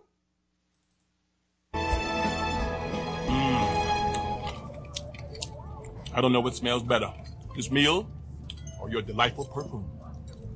Thank you. You're too kind. No. A lot of smart women find blind means sexy. You know why? No, but I'm sure you're about to tell me. When you lose one sense, it makes your other senses stronger. I have more of a sensitive touch than the average man. Please. Let me tell you about this love I had. She was on the trampoline, landing right in my lap. Bang! She stayed there for fifteen years. See, people crazy about me. They love me. You don't say. Don't say. I do say it, what I'm talking about. People love me. See these fingers here? These fingers got eyes on them. They're like twenty twenty vision. You, you, you know what I mean? They, they. Let me move that other leg out the way. Move that dress up a little bit, girl. Oh, boy. Moist. You're just as tender you can be. You a little frisky thing, ain't you? You got a little puddle here. Oh, you big, too. You ain't no baby. Oh, this is wonderful. I love this freaky stuff like that. Go ahead now. Just let yourself go. Come on now. I'm going to let myself go, too. I'm feeling something, too. This ain't this ain't like me. I don't usually go this quick. Yeah, but oh, I'm going now.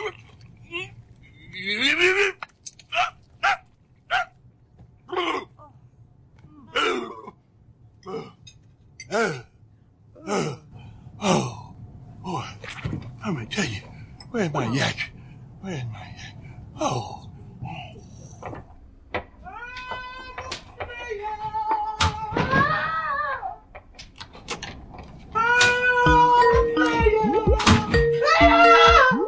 Hey, now.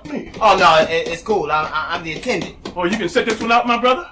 I'm just going to wash my hands. I got me a wild woman sitting next to me, and look what I got. Bang! Stinky pinky! Yeah, sticky picky. Uh, here you go. Hey, hey, brother, I ain't watching that one. I'm watching this one. She using cilantro. Ooh, I love that freaky shit. Man, the only way you got stinky pinky is if you were sitting next to Miss Potato Head. There's always some dude who's a player hater because he ain't getting none. I'm a player. You know what? Just because you blind don't mean I won't whoop your ass. Looking like a disco lemon, you son of a bitch. Ah, so there we go. Now, Anthony. Yes, sir. I lost you for a minute there. But I, I like I said, dude, I've been watching Withers, uh, Witherspoon clips all week, so yeah. I, I already, I already know. Plus, Soul Plane. I, I, I know it's an acquired taste for a lot of people, and I know for a lot of folk it don't age well. But I, I still think the movie's hilarious. I, I, that movie's a guilty pleasure of mine, bro. I ain't gonna lie, it really is.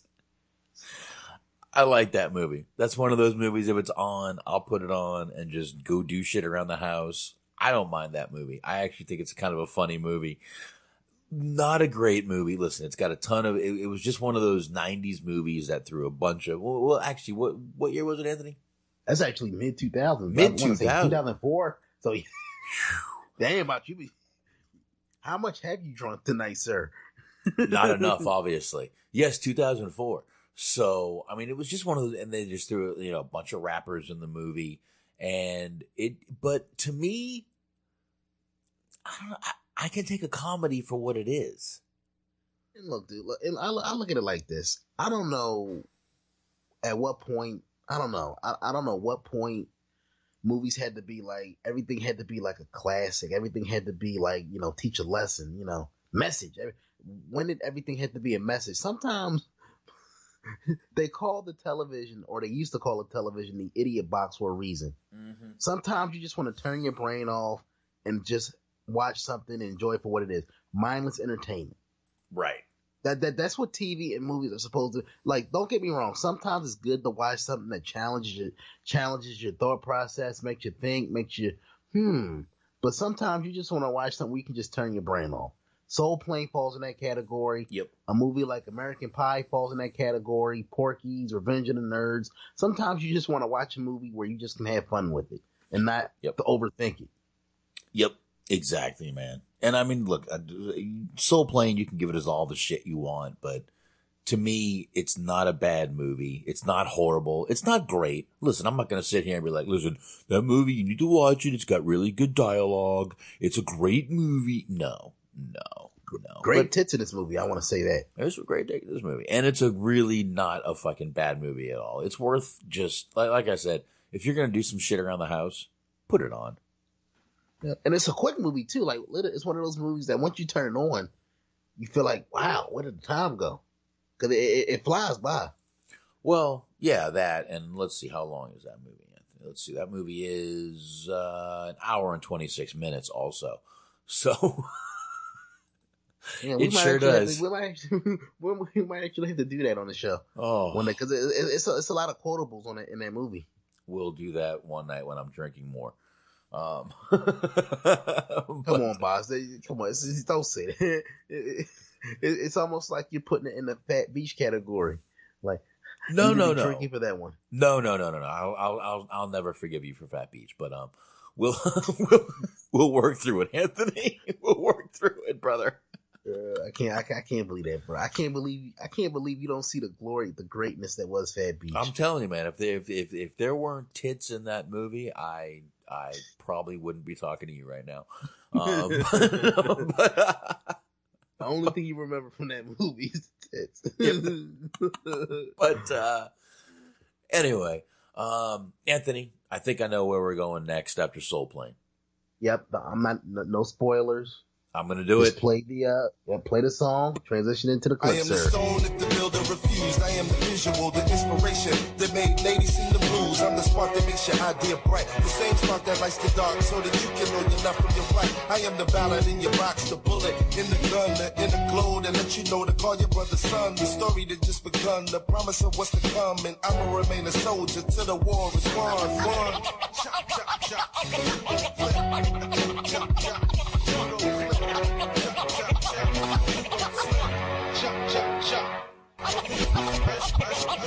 I am the stone that the builder refused. I am the visual, the inspiration that made ladies sing the blues. I'm the spark that makes your idea bright. The same spark that lights the dark so that you can know you're not from your right. I am the ballad in your box, the bullet in the gun, the inner glow that lets you know the... There we go, Anthony. We're talking the Boondocks. Yes, sir. Um, this now, let me guess. Is this another show you haven't watched yet? It is.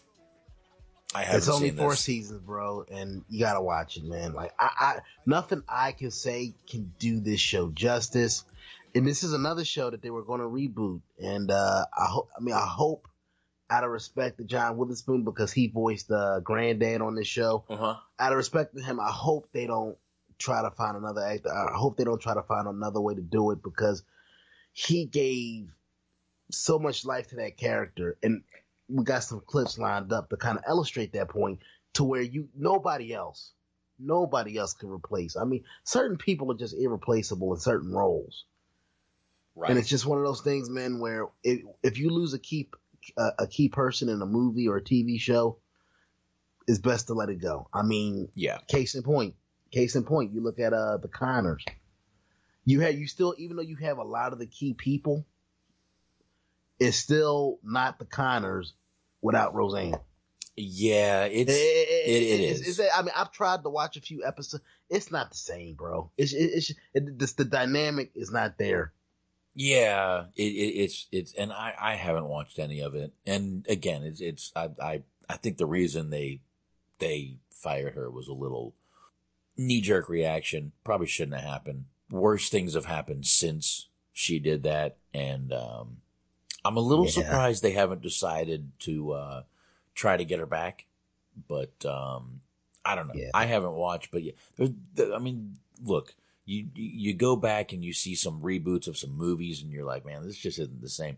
Listen, they, there's a ton of movies you could you, you could say that with, that just have, you know, I mean, oh, Jesus Christ, even Triple X. Remember when they brought in Ice Cube for the for that one movie? Yeah. Instead of Vin Diesel, it wasn't the same. Yeah. It just wasn't the fucking same. You know, it yeah. it, it just wasn't it, and that movie did horribly. I. Did, again, that was one movie I didn't I didn't mind. It was fine.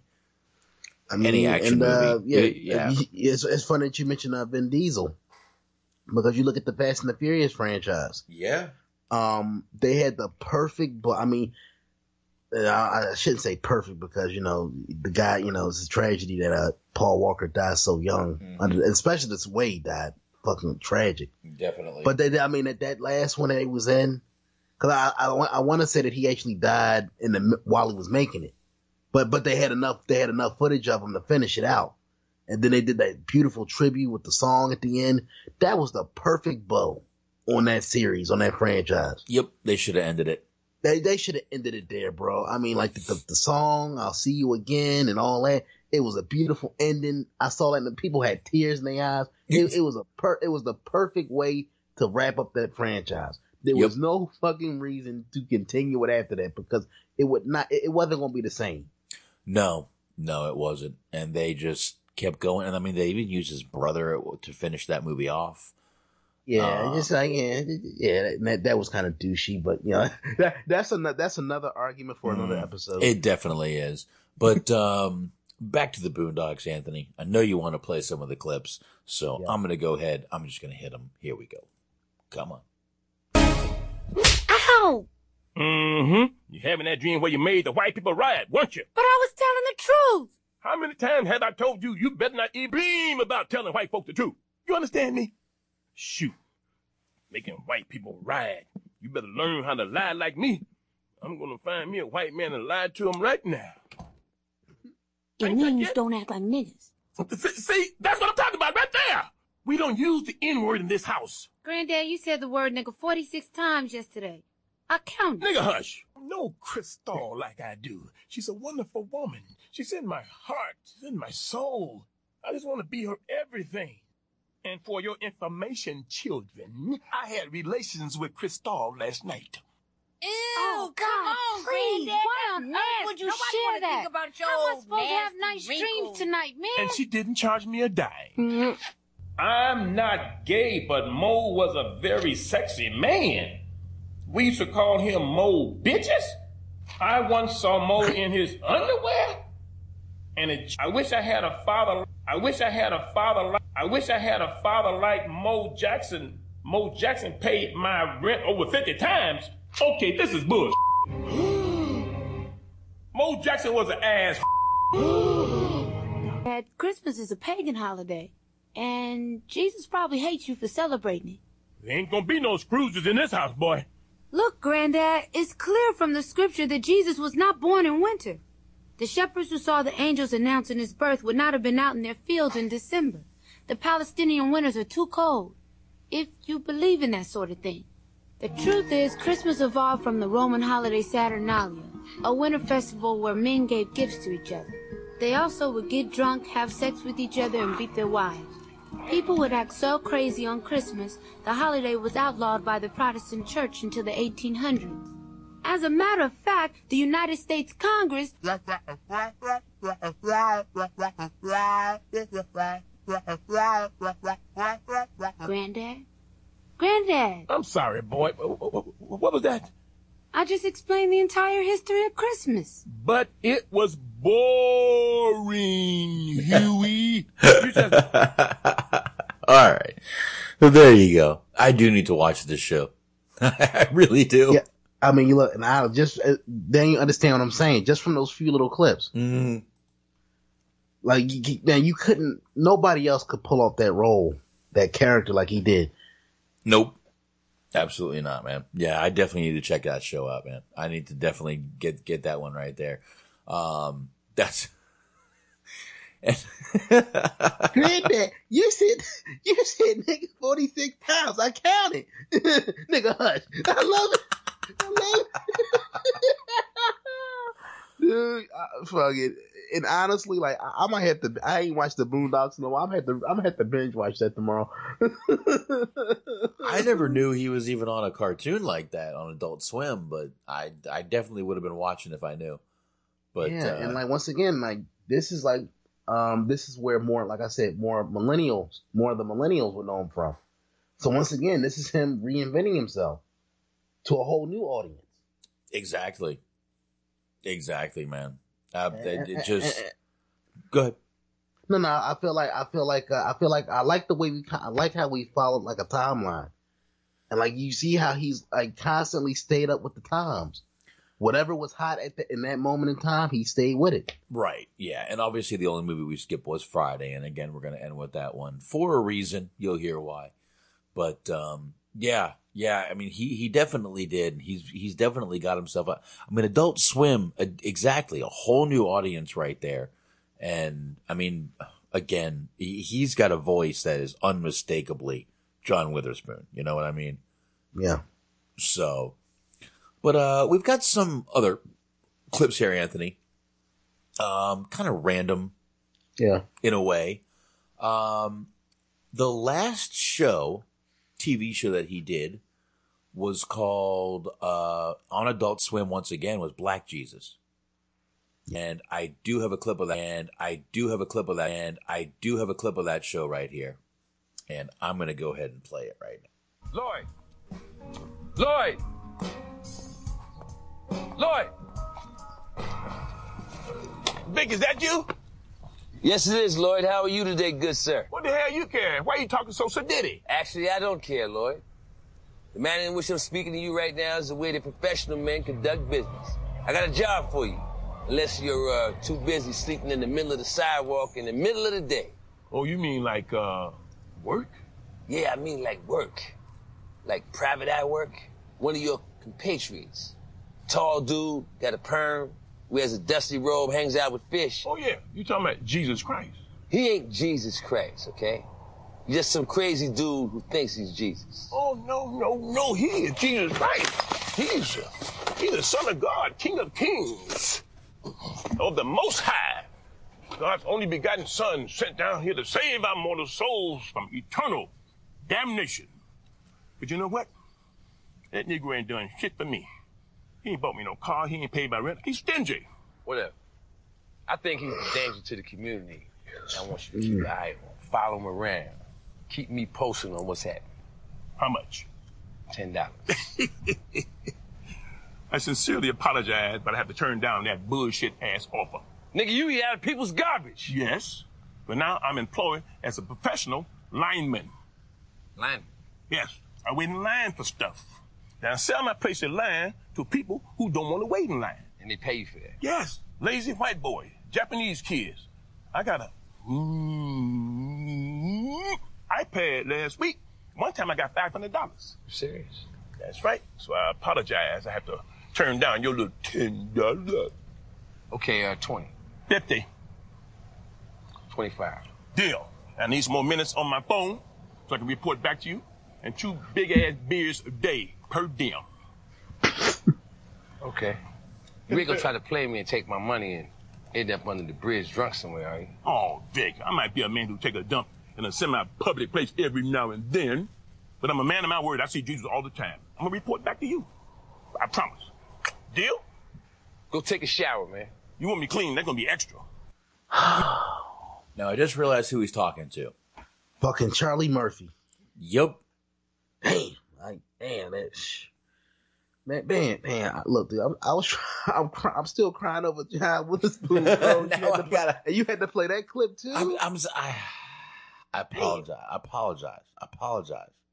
Oh, now, Bob, I, I, let me put you on the spot real quick. Oh shit! Charlie or Eddie? Ooh, Eddie. Still? I gotta go, Eddie, man. Raw. Ooh, and, just, just based off the eighties run, dude. Based off Raw and Delirious. Come on, man.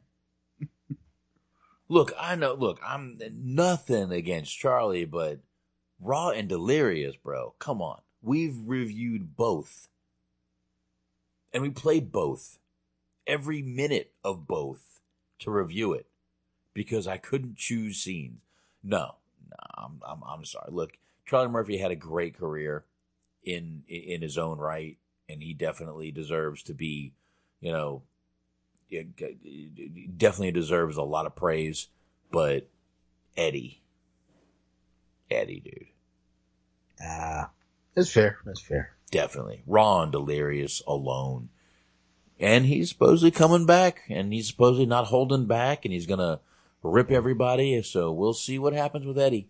We'll see yeah, what happens. We'll, we'll, we'll, yeah, we'll, we'll, we'll see. Hopefully, he uh, stays off that uh, apology tour that I fear he's going to have to go on. I know. Uh, I'm I'm the same way, man. I'm the same way. I'm hoping the same thing. I, at this point, at this point, you know, you gotta you gotta just like play things out, play them by ear. You can you can, you can say one thing today. He could be like full of piss and vinegar today. Mm-hmm. Tomorrow, he could be like he could be on a singing a whole different tune because his manager, his money people got in his ear saying, "Bro, yeah, you, you need to make sure when you go on that stage, you keep it uh P G, yeah, stay P C, stay in yeah. this box. Don't you can't be talking that shit that you was talking in the eighties." And you know what? In two thousand nineteen, if he got caught in this little tranny thing, he'd have a whole bunch of support at this point. Yeah, it's, yeah, yeah, I mean, it's and, weird. You know, I, it's flipped I mean, the script. Not, yeah, I mean, yeah, not to kind of go off on that, but it's just like I'm kind of like. You know, when he kind of like backtracked, he kind of backed off of the uh, gay, not not necessarily apologized, but he kind of did apologize for the uh, the gay jokes that he made back in the day. Like I was young, I was. No, like, he eh, apologized. I, I know he did it in the mid nineties too, but I mean, I, I, I look, dude, like they were thirty years old. They were thirty years ago. They were jokes, mm-hmm. and, and I just don't look. I don't think a comedian should ever, ever, ever, under any circumstances, back off of a joke. Mm-mm. I don't care how many people get offended. I, I just feel like, you know, you're a comedian. The minute the minute you buckle under pressure, it's just like you, you've lost all credibility. Do you know every time a comedian apologizes, an angel loses his wings? Yeah. Did you know that? Mm-hmm. It's, it, it, it, it's fact, Anthony.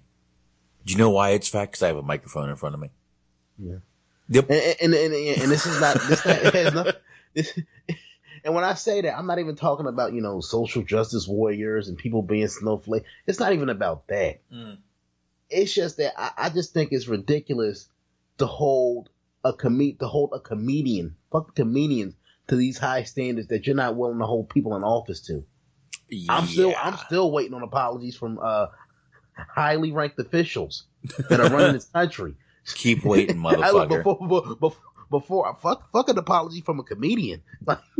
Keep waiting, keep waiting, Anthony. Don't I, I, don't, don't I hold your breath, motherfucker. I, I know, I know. No, don't hold your breath. Don't hold your breath.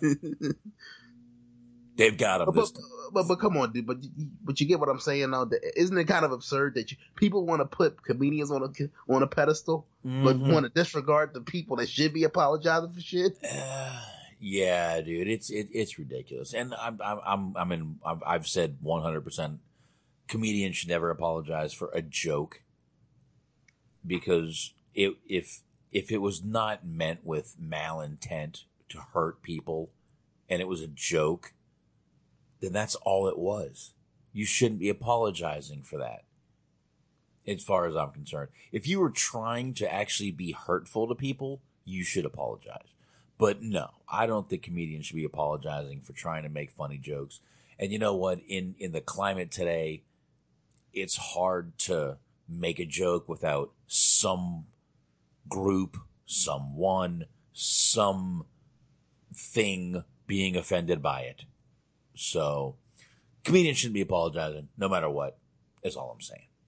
But anyway, Anthony, let's get to some more John Witherspoon. Let's just knock a clip out.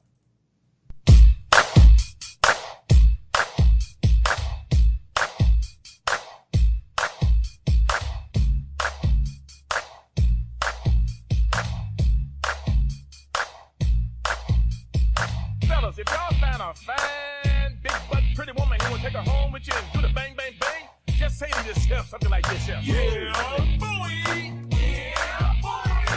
Yeah, boy. Yeah, boy. Bang, bang, bang, bang, bang, bang. Bang, bang, bang, bang, bang, bang, bang, bang, bang. Bang, bang, bang, bang, bang, bang, bang, bang. Bang, bang, bang, bang, bang, bang, bang, bang. Some girls are quiet when they bang. They just bang, bang, baby, bang, bang, bang, baby. Some girls are loud when they bang. They go bang, bang, baby, bang, bang, bang, bang. Oh Lord, some women so loud it's a Ryan chain. Now everybody know we doing the bang, bang, bang, bang, bang, bang, bang, bang, bang, bang, bang. That's right. He's multi-talented. He's not only an actor. He's not only a comedian. The man is a rapper too, Anthony. Yes, sir. Like I said, pretty catchy. And thank you, sir. That was a nice little setup because uh, in addition to all of his many movie appearances, television appearances, he's also made some memorable appearances in a few couple of music videos. Yes, he has. Go ahead, Anthony. Roll it. Okay. Okay. So he was in Jay-Z's uh, I Just Want to Love You back mm-hmm. in two thousand. Uh, he was in uh, Field Mob's Sick of Being Lonely. Mm-hmm. Uh, he was in L L Cool J's Ain't Nobody. So, oh, yes. Really? Yes. Damn. All right. I remember that one. Yeah. So, yeah, literally, like, so John Witherspoon, like I said, he, once again, like, what's the, what's the other guy that we always brought up? Um, like Dom DeLuise. He okay. was one of those guys that would be in a, a ton of shit mm-hmm. where even if you didn't know who he was, soon as you saw him, you're like, I know that guy. And like, and like, one, like I said, once again, he was one of those guys that once he got rolling, though, he was everywhere. But I would say, I would say from Friday on, mm-hmm. he he was always in something. Yeah, definitely. And you know, it's funny. You brought up Dom DeLuise. You know, one of his sons was in N Y P D Blue, Anthony. What season? Uh, one through no, oh. two through. Five. He died oh. in five. But he came back as sort of a vision to Andy in a few seasons after that. So uh. he was in a lot of episodes, actually. He was probably in, I would say, a good fifteen, sixteen episodes. Ah, Ra- Rayman Box in full effect. Even on a John Witherspoon episode, you managed to sneak in a fucking N Y P D Blue reference. I saw an opportunity with the daily, with, with, with, I saw an opportunity and I took it. I took it. I did. I did. Now, did he, now, you know, I, I mentioned that he pops up everywhere. Did John Witherspoon ever pop up on N Y P D Blue or no? No. Mm. No, he did not. That's actually surprising to me for some reason. But Charlie Murphy was on one episode. What? No shit. No shit. Dude, you were was surprised. It, I mean, dude, even Cat Williams. You know, you were surprised Cat Williams was on an episode. Yeah, I, yeah, I remember. Yeah, I forgot what episode we did, but I, I, on a rabbit hole. YouTube is a rabbit hole, folks. Mm-hmm. I was looking at Cat Williams, like, you know, comedy clips. Yep. And then next thing you know, Cat Williams, N Y P D Blue, and it it, it was the damnedest scene. It in, was the damnedest scene. In that episode, he shot a uh, a cop. The cop of a captain in mm. the show. The captain was played by um, Jesus, I forgot what he was in. But I, I, I, I, God, I can't think of the movie right now. But um, he shot a captain, and he made a story that he uh, put his finger that was shot off in a disposal, and that's how. It, and his girlfriend did it, and that's how it. Uh, that's how it happened. But uh, I completely remember the one Cat Williams episode. Now, because I, I definitely want to get back to uh, John Witherspoon here, but uh, what about the uh, Charlie? Real quick, what's the uh, Charlie Murphy episode about? W- um, was it a comedy appearance, or was it like a serious role? It was it was sort of serious, a role of a role. He played a uh, crazy dude. Wow. And uh, it, it was a quick. It, it wasn't long. He was the perp, and uh, he played a crazy guy. Yeah, man. Oh, so it was early season, huh? Early season. Yeah, I would. I want to go season three, but I'm not one hundred percent on that. I think it was season three that he was in, and it was only one episode. But, uh, yeah, man, of course. There's always a tie-in, man. There's always a fucking tie-in. Come on, man. But uh, on that, Anthony, I'm not even sure what clip to go, what clip to go with next. So you found a clip that was an interview with him. Yes. Um, with D L. Hughley, which, yes. mm, not my favorite guy, but that's got nothing to do with anything. With D L. Hughley, and it's only three minutes, two fifty-eight. So I'm going to go ahead and play it, and we will talk about it after. So here we go. Yeah, I'm on the road a lot, boy. And my agent, you are you with I C M? Now, no, I'm I'm with U T A now. Yeah. You moved to another place? Yeah. I may move to. They're trying to give me too much work. They're trying to give you too much work. forty, never... forty-five weeks a year. That's ain't for yeah, fifty-two weeks in a year. That's what you're supposed to do. Ain't for fifty-two. What do you want me to do? Would you stay on the road? I don't do that. You Every time I go somewhere, you're coming back from it or going. That's what I'm talking about. They're going to come by this week, and they don't know I got something for to eat, but I'm going to tell them, I, I'm, when they come in, I'm going to do like this. Shake my hand. No, no, I ain't going to do it. How, how have you been able to last so long in this game? Well, I, I played, when I was young, I played young people's parts. When I was got middle middle age, I played middle age part. When I got old, I played old parts, and, mm. I, and I accepted them, and it was great for me to do that. Right. And be funny wherever you are. Hmm. Try to be as funny as you can in that character. You can't be an old dude trying to be young. Right. Mm. Trying to play young, trying right. to talking, talking hip-hop. I don't know hip-hop. I don't even know how to turn my phone off. my phone, my kid had to tell me what to do, all that stuff. I don't know nothing about the computers and all that stuff. But you, you draw a big crowd on the road. How is that? I sell out. Out Cleveland, I sold out every show. But how, though? Because it's not... that it, the, the simple... That's a pretty good analysis in terms of what gigs you get, mm-hmm. what, what jobs you take. But when people have to leave their house in cold right. weather, bad weather, right. that says something about how they feel about you. Yeah. And that's not that's not prevalent. But you know, another thing is when the, the movies I've been in, uh, Friday and, and, and, and Boomerang. Is it Boomerang? Was I in Boomerang? That was it. Yeah, yeah Boomerang. I was in Boomerang and little parts. We wrote everything in Boomerang. I wrote everything in Boomerang. So they looking for the character. A lot of people. I wear the same clothes I wear in Boomerang. Every, every yeah, every time. Yeah. I wear the, I wear a bow tie like I'm Pops on the Wayne's Brothers. Right. Mm. When they come see me, I ain't I ain't Witherspoon with Gucci and and Louis Vuitton. I'm Jesse with Jesse with uh, Sears and Roebucks and cheap shoes and stuff on. I used to wear uh, knob toe Chase Adams, but they hurt my feet too bad. I can't get upstage when I wear them damn things today. You know, I I know there's only a few seconds of this, of this little thing, but do you understand how, how how humble this guy is from just just listening to this, Anthony? Yes. How humble, how grateful he is for the fact that he's had a career off of being himself. You can hear it in his voice. You can hear it just in what he's saying. He is grateful that he's had the career he's had by being able to be himself. He just said, and we, we even said it before, I wonder how, you know, when we were talking about Boomerang, I wonder how much of this he ad-libbed. They, he just said it. The whole thing was ad-libbed. And I also want to point out, he takes pride, and it, once again, I hate to, hate to go tie, tie this in a wrestler, but it fits. He took, he takes pride in whatever role you give him, whatever, whatever, uh, use, like I said, to use a wrestling analogy, whatever his role is on the card, he makes the best of it. Right. And, and, and, and like I said, you know, like you said, if he's an old dude, he plays an old dude. When he was young, he played young characters. He always played to the strengths of the, wherever he was at in his life. Exactly.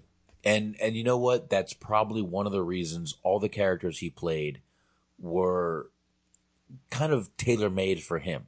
Or he or he made them seem like they were tailor-made to fit his character, his personality, just everything about him, the aura of John Witherspoon. You know what I mean?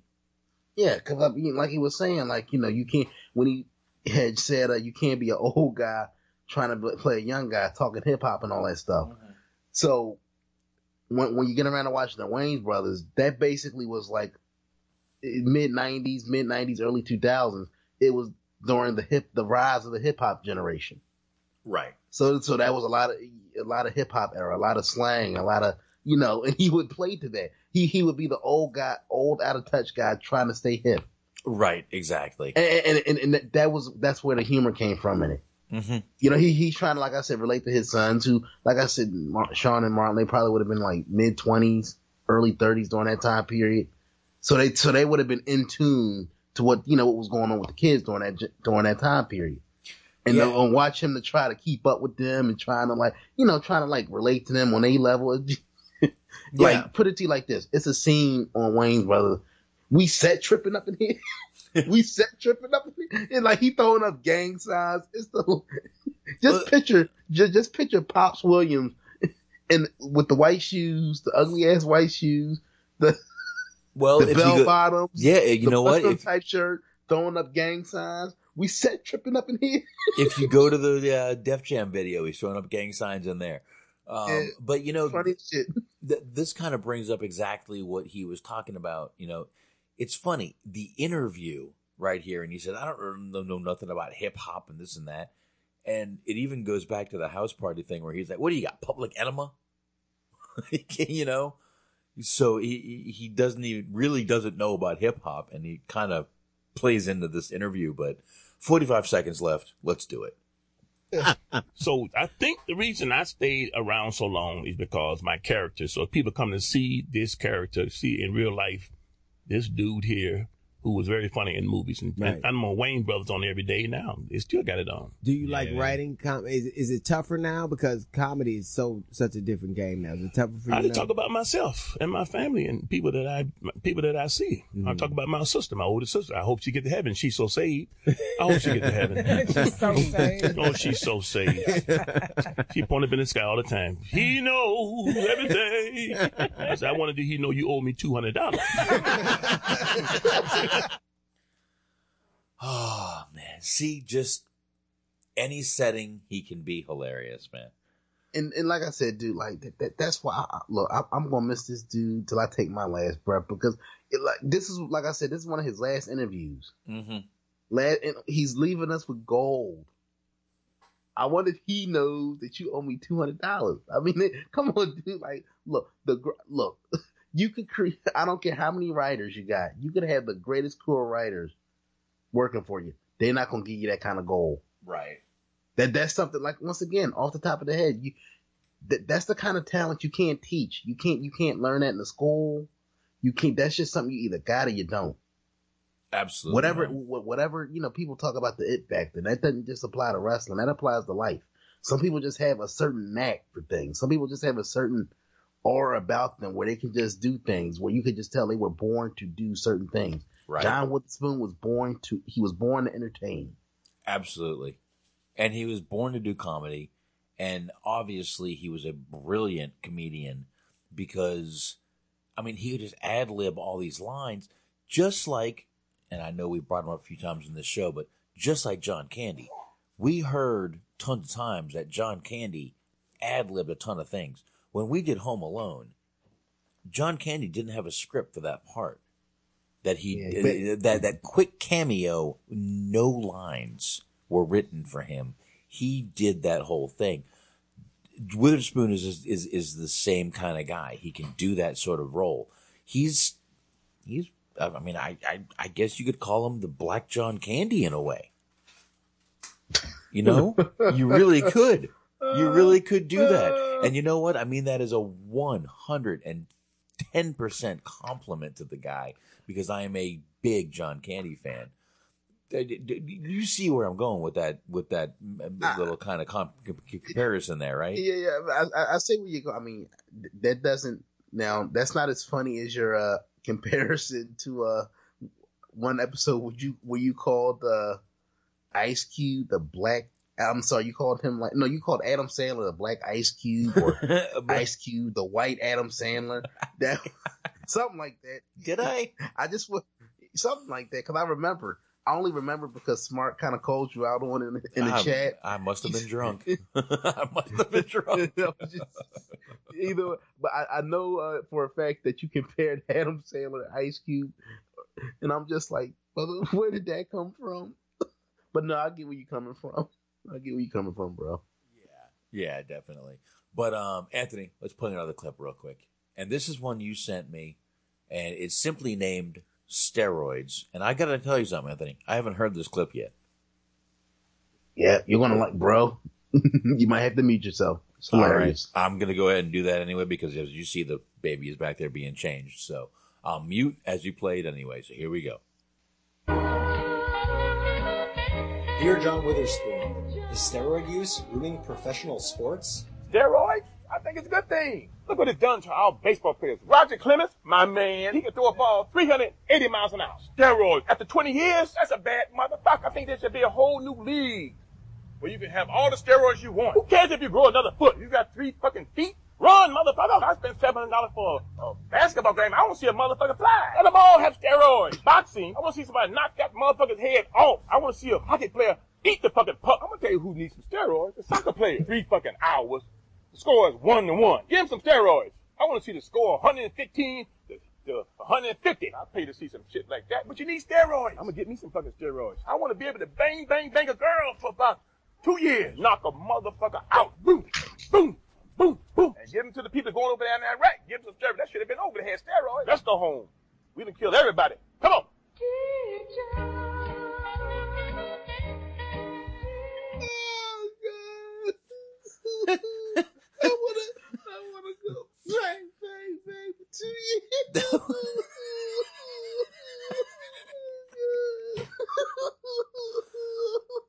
Oh, my God. I want to see look, I This see, man is gold. Oh, my God. Somebody playing bad. I want to see a motherfucker fly. I want to see the score one hundred fifteen to one hundred seventeen. God damn it, in soccer. Soccer needs steroids. I want to see a motherfucker eat a hockey puck. I want to eat like, a bro, Jesus. Dude, like, dude, like, look, I put it to you like this, man. John Witherspoon, uh, we didn't have him for as long as we wanted, Ugh. but I'm glad we had, I'm glad we had him for as long as we did, man. Like, cause he, he left gems, precious gems. Oh, oh shit. I never, I, I purposely didn't play the whole clip. I didn't like listen to that. I wanted to hear it. And that was fucking amazing shit. What I tell you, dude? Like uh, I said, like I said, uh, man, like it, I was like all week. Uh, I knew, I know we didn't have a topic in mind, and then, like I said, this topic, you know, sad that it had to, had, it had to take this for us to get to it. Uh, but um, this kind of fell in our lap, and I'm like, I just, I fell in a rabbit hole. You know, you're going on YouTube, you're looking for the classic clips that everybody knows, but then I found that oh, one. That's beautiful. That, that that was one of those deals, man. Once you go on the internet, you want, especially on YouTube, you fall in a rabbit hole. Yep. You do, man. You do. But and that um, was that clip was hilarious. Absolutely. That was that was absolutely fucking brilliant shit right there. Um anyway, Anthony, we said we were gonna end on Friday, and I think yes. it's time to uh to go ahead and get to that. Um, the first clip I have is a little behind the scenes. It's seven minutes. I'm not going to play the whole thing. It's behind the scenes of Friday, and it starts off with him talking to uh, Chris Tucker a little bit. Um, man, there's a career that went in the fucking toilet, huh? Yeah. That was his fault, dude. That man well, he got... took the money. He got too big for his britches, dude. Why are you, are you saying that he should have he should have did next Friday? I'm not saying that. I'm saying he had a bad reputation in Hollywood for thinking he was a little more than he was, and that's what killed his career. Plain and simple. That's the rumor I'm hearing that I've always heard, is that he was... After that Mo Money movie with, with Charlie Sheen, he... Oh, Money Talks. Money Talks, I'm sorry. Mo Money was the other movie. Um, Money Talks, he started asking for crazy amounts. Like, like De Niro, Pacino amounts. Wow.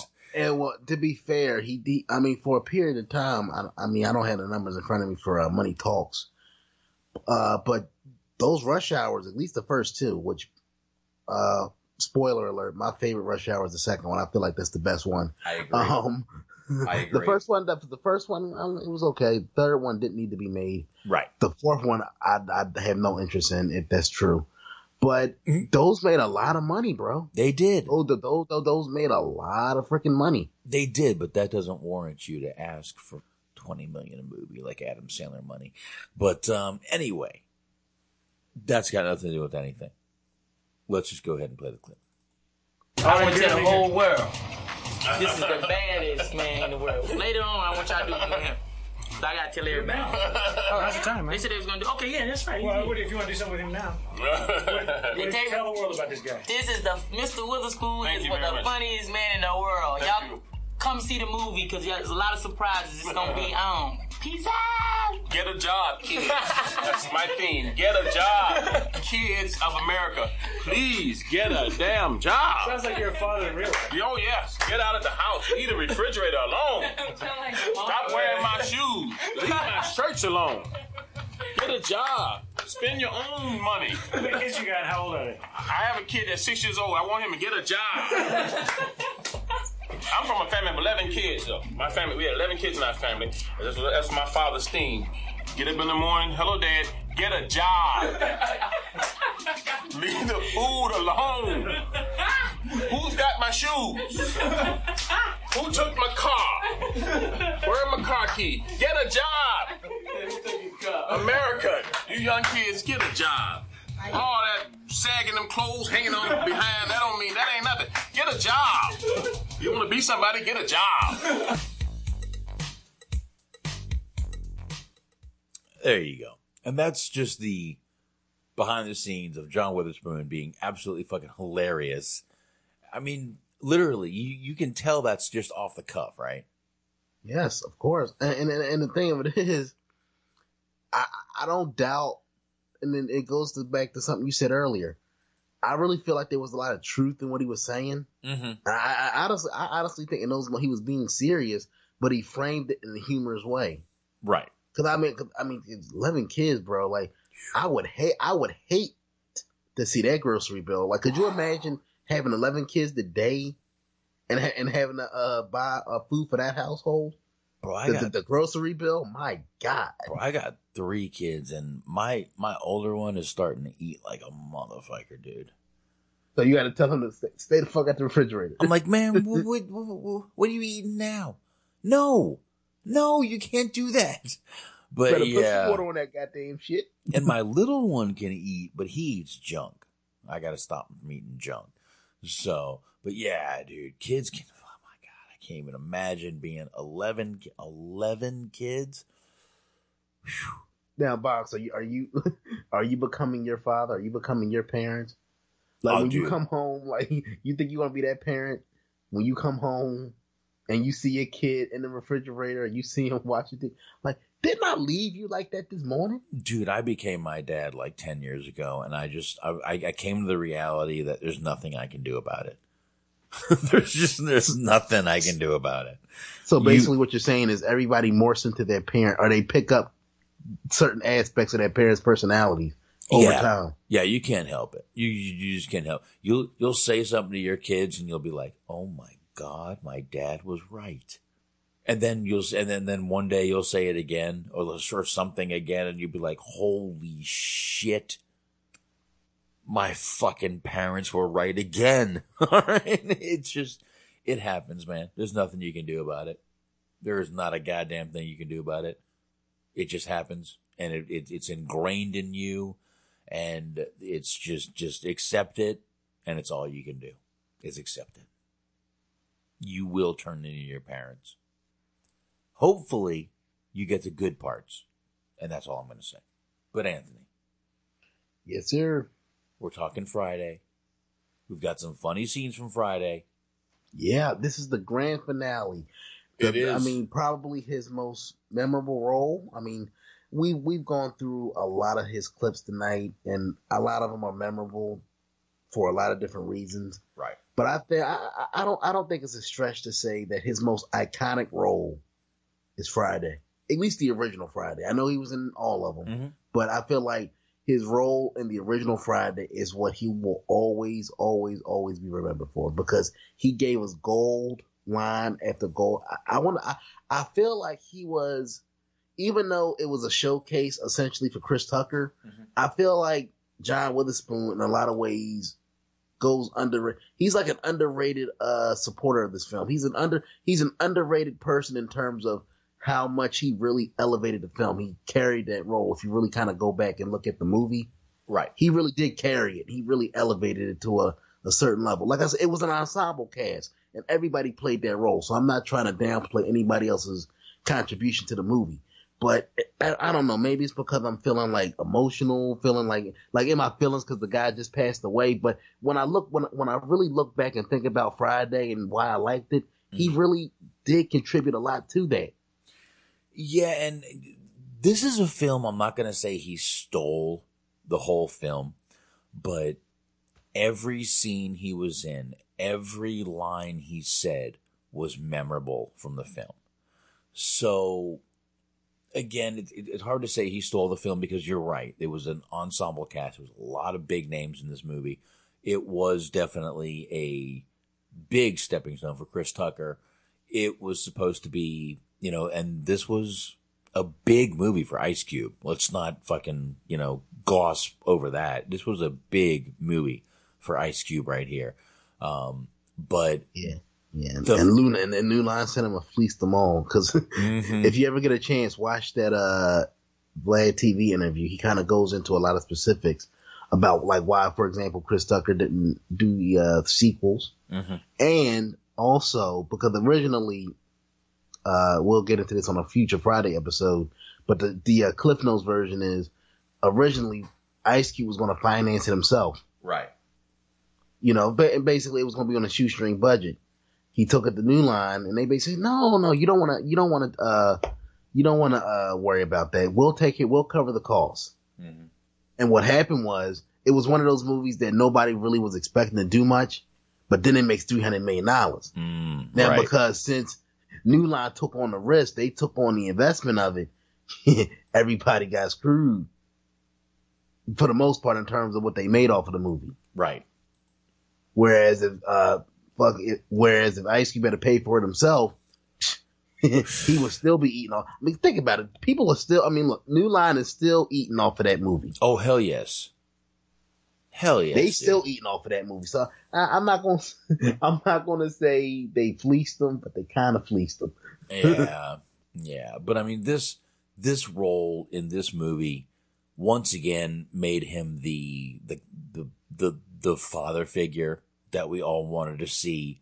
Um, I'm gonna start with the bathroom scene. I'm gonna go to the kitchen scene, and then I'm gonna end with the main scene of the movie.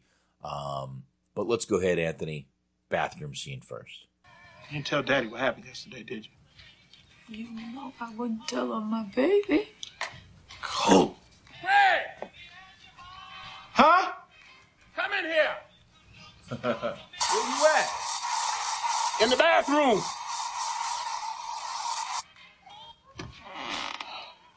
Oh, man, I'll wait till you come out. Boy, bring your ass off up in here. What you talking about? You wait till I come out. I smelt your shit for twenty-two years. Now you can't smell mine for five minutes. Shut the door.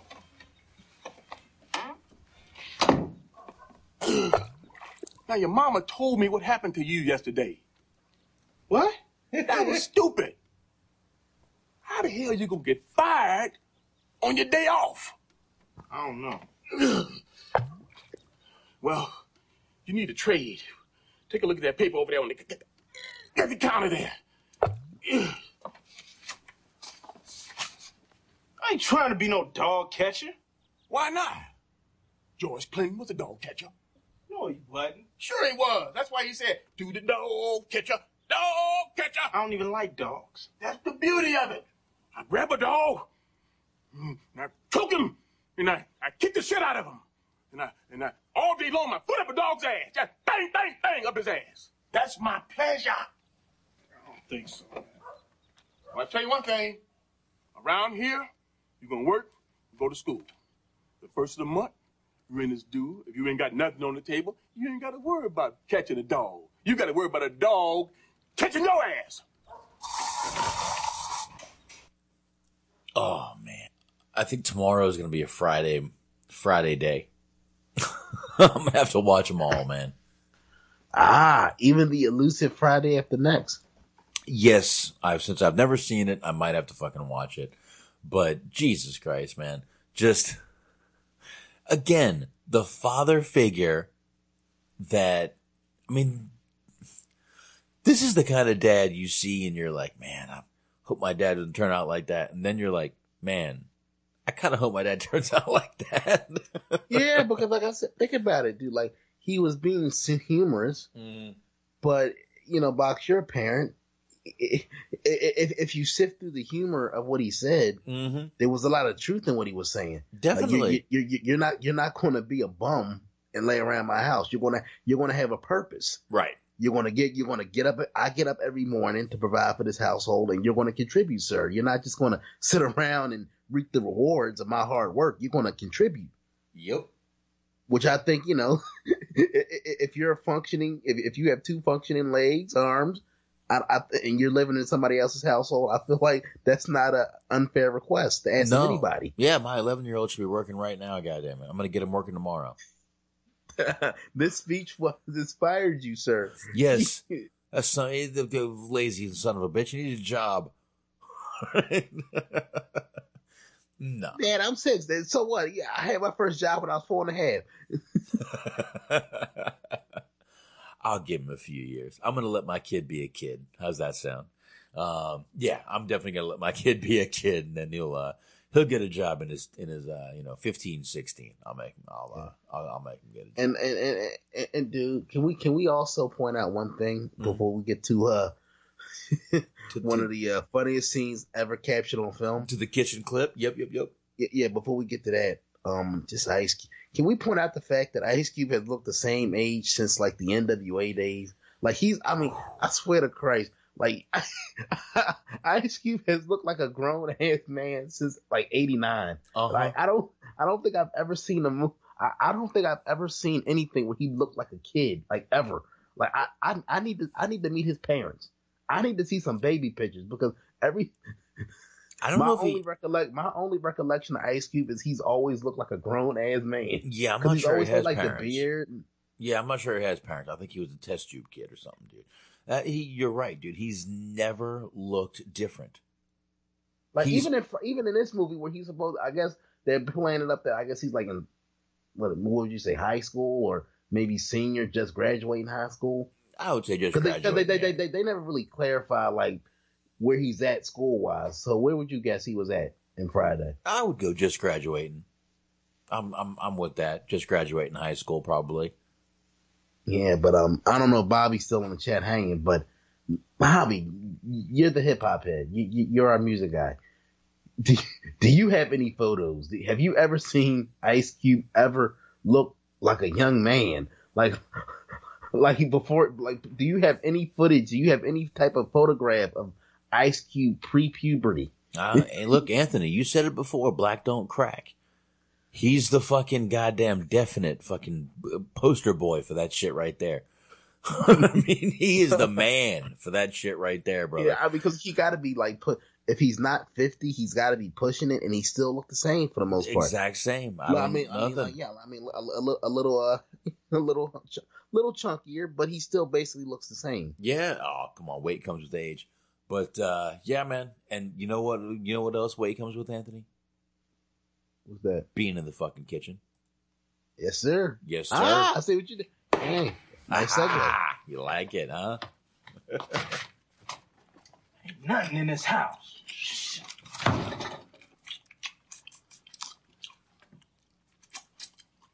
Every time I come in the kitchen, you in the kitchen. In the goddamn refrigerator. Eating up all the food. All the chicken. All the pig feet. You ate my dinner. My mashed potatoes. That good old gravy I like. And biscuits I can sop that gravy in. You ate all that up. You drink up all the milk. Don't care what kind of milk it is.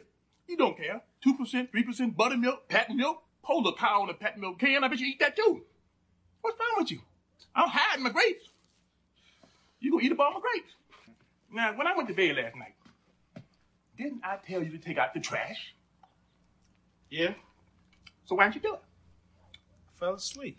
I wish you was sleeping right now. I'll knock you upside your head with a left hook, make your ass wake up and take out that damn trash. Hey, hey, hey, hey, hey. What are you doing? I'm throwing this away. We ain't even got no milk. You better eat that damn cereal. You ain't got no damn milk. I ain't got, I bet you. When I was coming up, we didn't have milk, cereal, a bowl to eat in, spoon, fork, knife. No napkins or nothing. You do like that. What mouth with your hand like that? You ever do that? No. Have you ever had government cheese? Hmm? Craig, government cheese, you had some? No. Thick, stinking government cheese. Couldn't take a dump for two weeks. If you eat it on the fourth of July, by the eighteenth, everybody in the whole neighborhood trying to get to the bathrooms. I want to eat some of them chitlin. I love pig feet. The barbecue pig feet were gone. You got grease all over your damn mouth. You know, I had a sweet potato pie in there. You ate the whole pie. Left me that little old plastic thing there. You ain't got no damn milk. Ain't that a bitch? You're funny. You're my boy. You remind me of my granddaddy. You know what your problem is? You think money grows on trees. Just go out and pick you four or five hundred dollars and go off and just dance and eat and chicken and dance and you just having all the fun in the world. You know how many stinking dogs I got to catch to fill that big ass bowl you got there, boy? forty-five, fifty dogs. Stinking, nasty dog and twelve of them little stinking things they call a chihuahua. You better put some water on that shit, boy. All right, I eat it. Hey, hey, hey, hey! Take the garbage out front, son. All right. Now, Anthony, I lost you for a little while there. But of course, yes, you caught the end of that. Yeah, I, I know. I, look, dude, I know. Um, again, sorry about that, Bob. Sorry, Chad. Nah, it's fine. Um, I know that seemed like the back of my hand anyway. Um, uh, what, what what can you say? And very relatable. Very mm. now, now very relatable because you know, and I'm starting to get like that in my old age. You know, I hate waste. I hate waste. I hate waste. It, it, I don't know. It, it, it, things things hit different when it's your money that you see getting weight th- thrown in the trash. So uh, I, I feel waste, and plus cereal too ain't cheap. That was a big ass bowl. Yeah, so I'm with him on that. If you got enough milk in there, you can you stretch it out with a little bit of water. It won't hurt you. Now, have you ever had cereal with water? Uh, no. Uh, okay. I have. Hey. It's, it's, I, I, I, I, I can't drink milk. I've been lactose since I was a kid. Do you do skim? Can you do two percent? No. I do water. I've done water since I was a kid. So, Paul. Uh-huh. So you, you uh, literally a whole, a whole bowl of cereal, water filled to the brim. Love it. Doesn't bother me one bit. Done it a ton of times. Since I was a kid, I've, I've is never been a b- bottle water. Is it at least bottled water? Well, when I was a little kid, no, they didn't have bottled. Wow. They didn't have bottled water when I was a kid, Anthony. Well, I know we make a lot of old jokes, Box, but Jesus, that, you're not yeah. that old. Um, by bottled water, you act like he was born in the you act like he was born in the twenties. Sir. Well, bottled water hasn't been around forever, Anthony. I don't know if you know that or not, but it hasn't. Um, no, dude, I've, I've, my stomach has never been able to handle milk very well. Um, so I've always done cereal with water. Man. Yeah. I just, just, it just, it, it just see, it just seems like that. This sounds like it would taste gross to me. I grew up with it. So it, to me, it didn't matter. So I don't know, but I've done it a ton of times. And you know what? My older one will do it if. If it's, he doesn't care. I've done it for him and he's like, oh, this actually isn't bad. It's the same. As long as it's wet, he doesn't care. So he's never had cereal with milk? Yeah, yeah, yeah, definitely. Definitely. But if we're so out he can, of... He can, he can do either or. If, if if we're out of milk, he'll gladly do cereal with a smile on his face. Take it with water. So so let me guess, Bob, you've been leaning to... You'll be at the store like, okay, son, we'll, I'll get you the cereal, but we're going to uh, pass on the milk this week. No, we can get milk. No, if if I can get my kid milk, I'll get my kid milk. But if we're ever like like say it goes bad or something, and I've already got the cereal poured, I can be like, Logan, um, we got no milk. You want water? And he's like, yeah, that's fine. So now you can say you better put some water on that goddamn shit. Yep, he will not complain. I got good kids, man. I got I, I got good kids, luckily, man. But, um, yeah, f- f- absolutely. Friday, um, is probably one of his most mo- notable parts. And again, he's that father figure in this movie that we all grew to love. Mo- way in the beginning of this show, we said that, you know, a lot of people probably know him from the movie Friday, and he did play the father figure in this movie, and he really did play that father figure that we all grew to just love and know, and that he was hilarious. And one of the main things in this movie, though, and one of the serious parts of this movie, Anthony, and one of the reasons I wanted to do Friday last is because of the serious note that this last scene that we're going to play takes. And it's the gun talk that he has when, obviously, in Friday, he goes after Debo, and he's got a gun in his hand. And I'm going to go ahead and play it. That's it. Now, Box. Yep. Oh, hold on. I, I, I'm going to say this for the end, but I was curious. I want to know if this uh, actually changed your opinion on some things. Because mm-hmm. this was a powerful uh, little speech. Mm-hmm.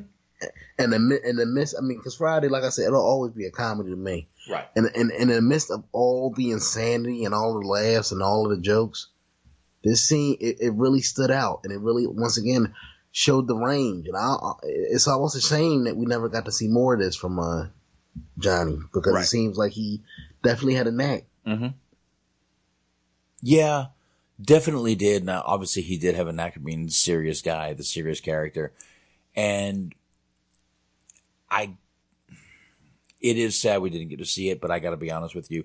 I prefer what we got from him. Oh, yeah, no doubt. Definitely. And yeah, this is definitely a serious scene from him. And obviously before this, he did some serious roles. But from here on out, this is the dad we wanted to see. But this was a good scene. And the main good thing about this scene is we saw all the comedy from him, all this funny stuff, and then when it comes down to it, we get to see him have a serious talk with his son, and it's just as meaningful as all the funny stuff that we saw. You know what I mean? It yeah yeah it, it, it hits just all the funny lines hit us. We laughed at them, and then we saw this, and we didn't just laugh. Obviously, we didn't laugh because it was a serious part, but we listened. Yeah, and, and it put in perspective that along the way, even though, like I said, he put it, he put thing, he put his own unique spin on things, but at the core of it, he was always trying to teach his son lessons. He was giving him life lessons, right? And it, and it's and to me, this was the ultimate example of that. The Definitely. Other ones were, like I said, they had that humorous slant on it, so I think a lot of it, if you weren't really paying attention, was it was lost in translation. There was no, there was no, uh, there was no uh, reading between the lines here. He basically said it straight. Mm-hmm. Like, come on, son, you, you don't need that. You got two hands. Exactly, exactly. So, anyway, let's go ahead and roll it, Anthony. Hey, Craig, have you seen my shoe? What's that for? Protection. Protection. Protection from who? Yeah, Smokey. I got to walk Smokey down to his house. Oh, man. Your mother and I never would have moved in this neighborhood if we had known you needed a gun to walk down the damn street. You know how it is around here. Oh, no, son. That's not the way it is. You kids today are nothing but punks. Sissified. so quick to pick up a gun. You're scared to take an ass whipping. This one makes you a man. When I was growing up, this was all the protection we needed. You win some, you lose some. But you live. You live to fight another day. And you think you're a man with that gun in your hand, don't you? I'm a man without it. Put the gun down. Come on, put up your dukes. Now you're a man. Your uncle picked up a gun, too. He had to find out the hard way. twenty-two years old. You got a choice. He's all you need. All right? So there you go, Anthony.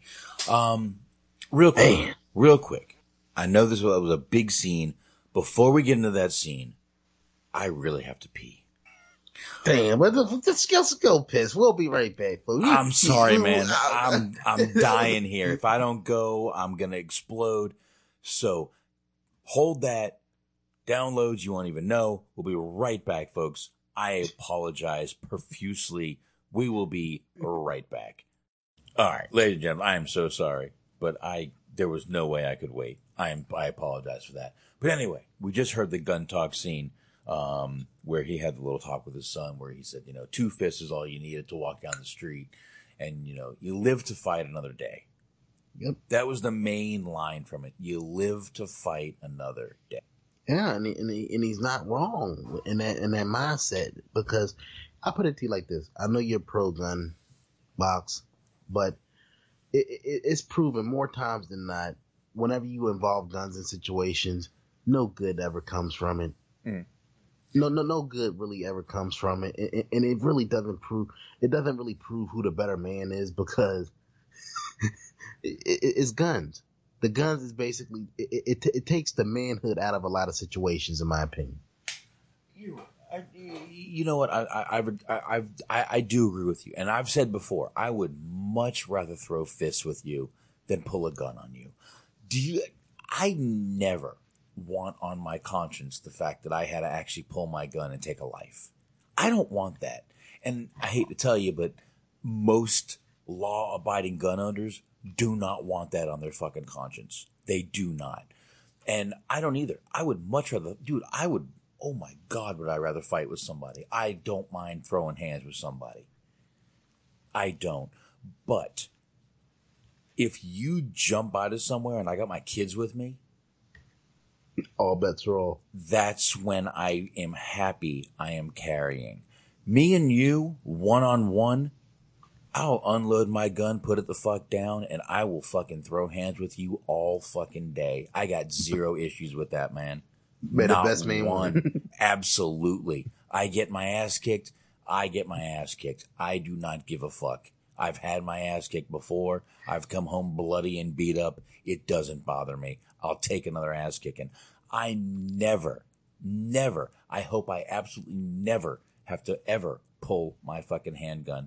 To protect my family, to protect myself. I hope it never has to happen. You want to throw hands, though? Shit, I'll fucking unload my gun, put it on the fucking ground, and throw hands with you any fucking day. I don't care who you are. I'm too stupid to back down from anyone. I just don't have it in me. I'm just too fucking stupid. But listen, I, I, I totally agree with what he said, to be honest with you. I really do. Do I, do I need to carry a gun? Probably not. Probably not. I, I've, I, I mean, there's, I don't carry a gun every single fucking day. There's many days where I'm just like, meh, I don't feel like carrying it. So I don't. But absolutely, I one hundred percent agree. It is one hundred percent better to fucking throw fists, live to fight another day, and get on with your life.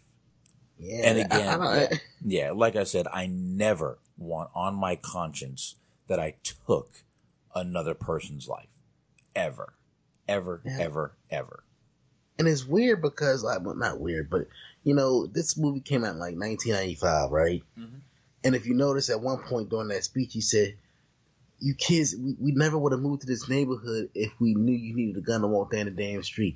You kids today are nothing but punks. Mm-hmm. Scared to take an ass whooping. This was in ninety-five, so when do you think that shift? When do you, when do you think it went from fist fights to guns? When when do you think that shit happened? That's to where, tough. Where, where, where people just started saying, fuck, fuck fighting, fuck the fist fight. We just going to start pulling out guns on motherfuckers. Um, late eighties, early nineties. Mm. I, it's hard to pinpoint, man. I got to really tell you. It's a really hard thing to pinpoint because, yeah.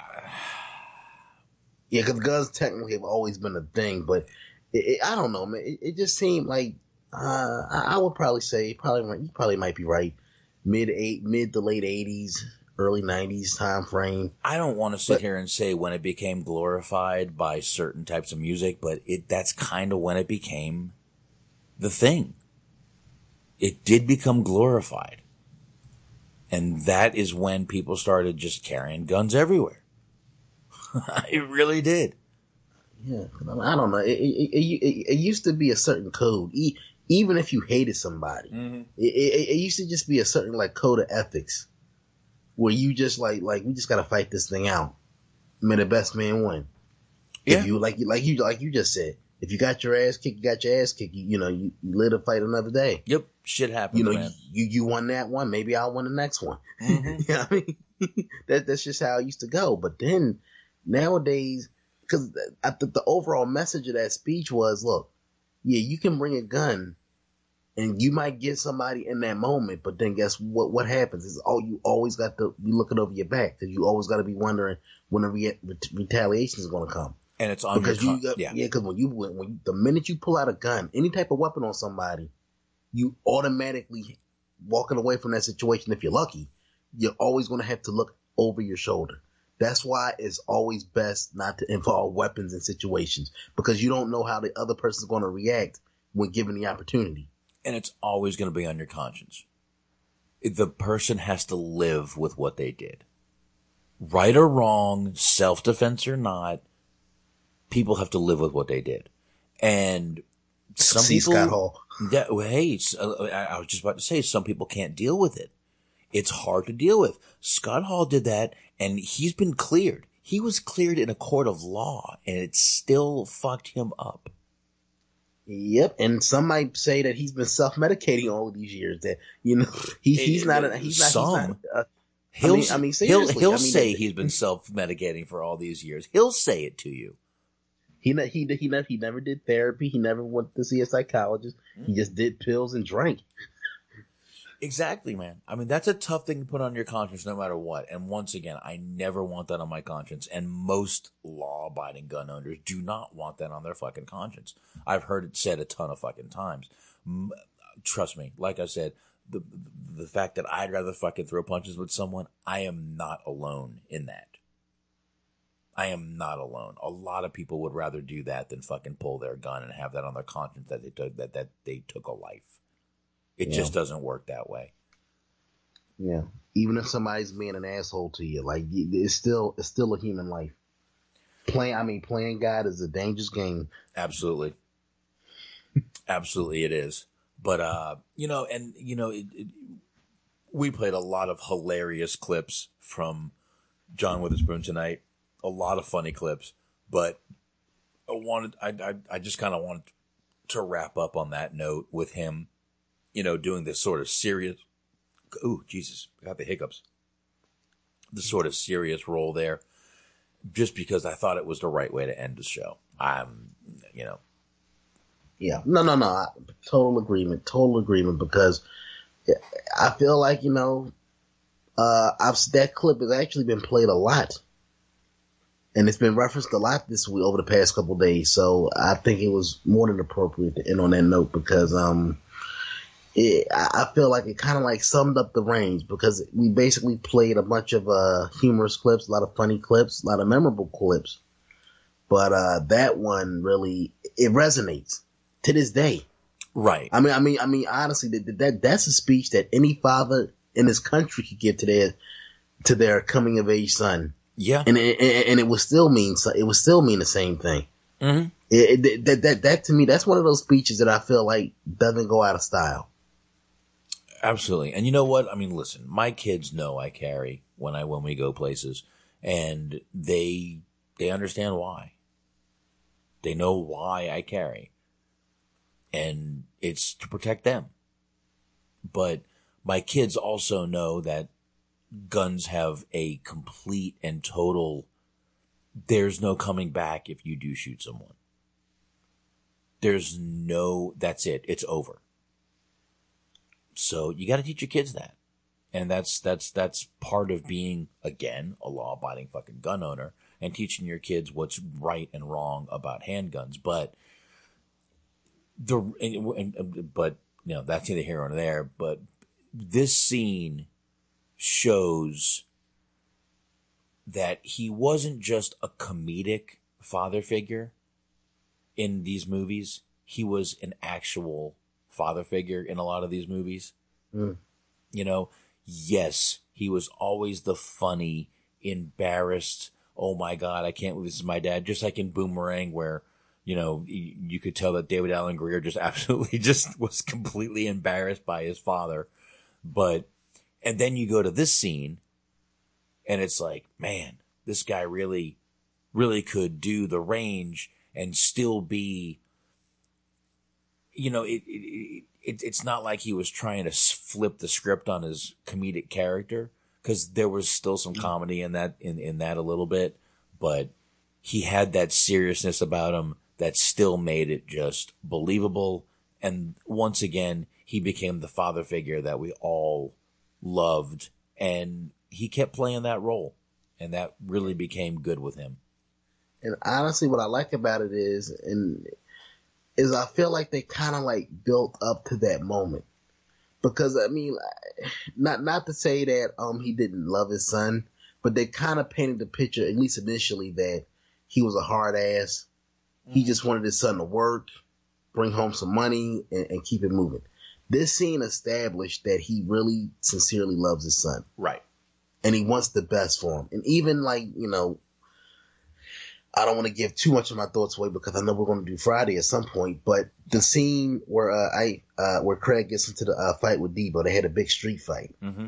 and, and uh, his mom's, you know, being a mom, wanting to protect him. No, no, he got, let him be a man. Let him be a man.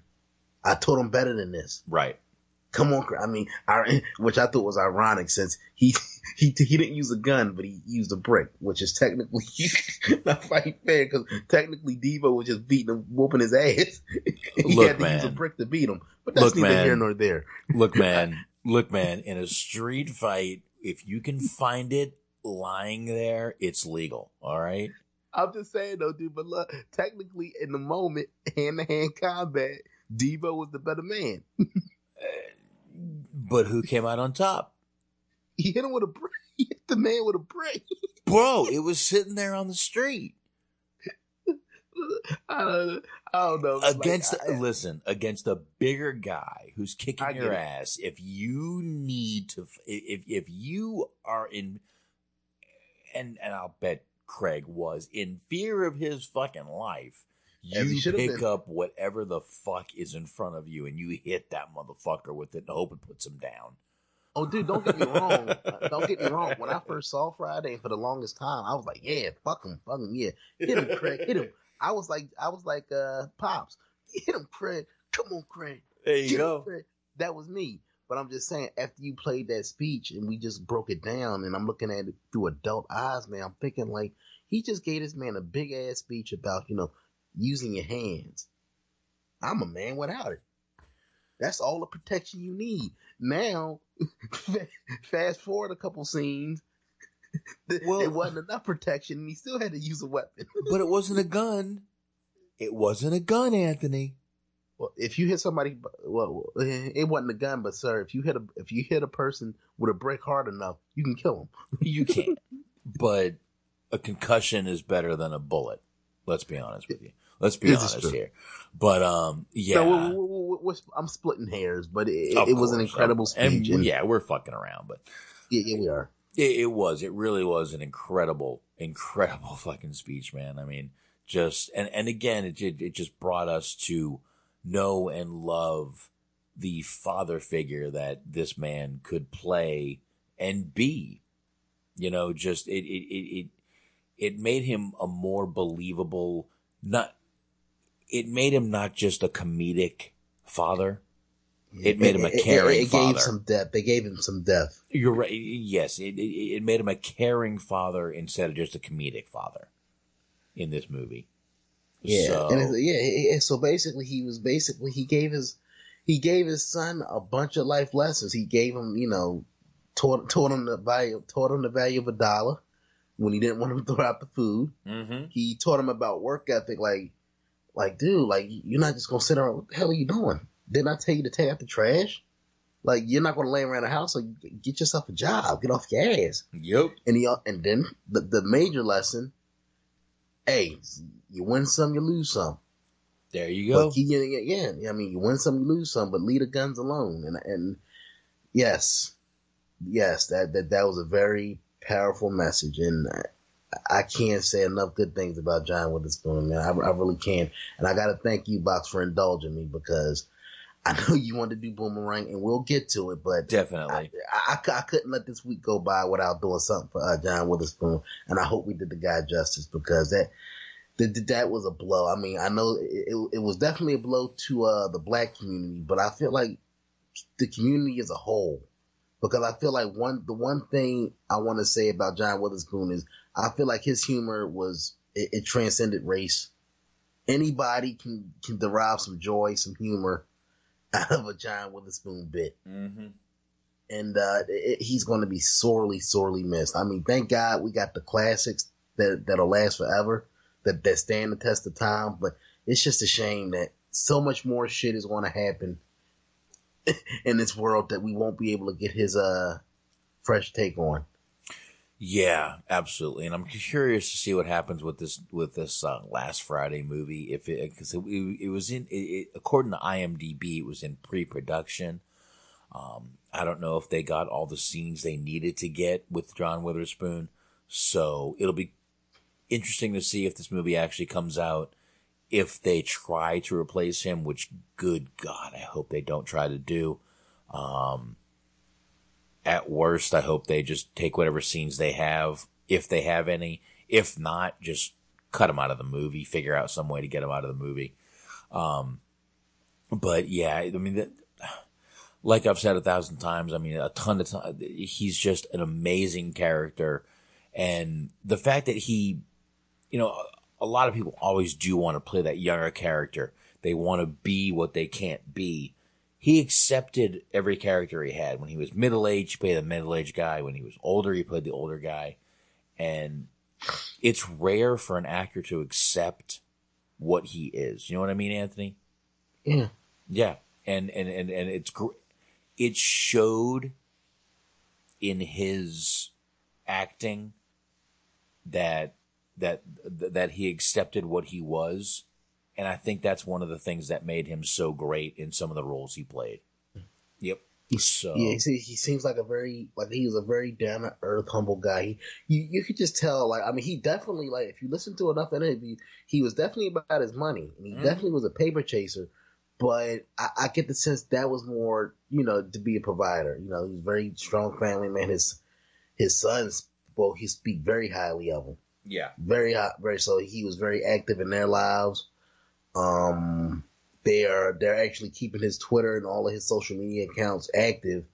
They're just basically going to be act as a, they're going to be tribute pages going forward, which I'm glad that those are still going to be, uh, active. Nice. In some form or fashion. But, um, yeah, man, like I said, overall, he gave us a lot of, a lot of memories in terms of his, his profession as a comedian and uh, an actor. But I feel like his, his greatest impact is going to be the impact that he left as a person. Yeah. You know, you know, ad nauseum. Everybody in the in the midst of saying he's a very funny guy, talented guy.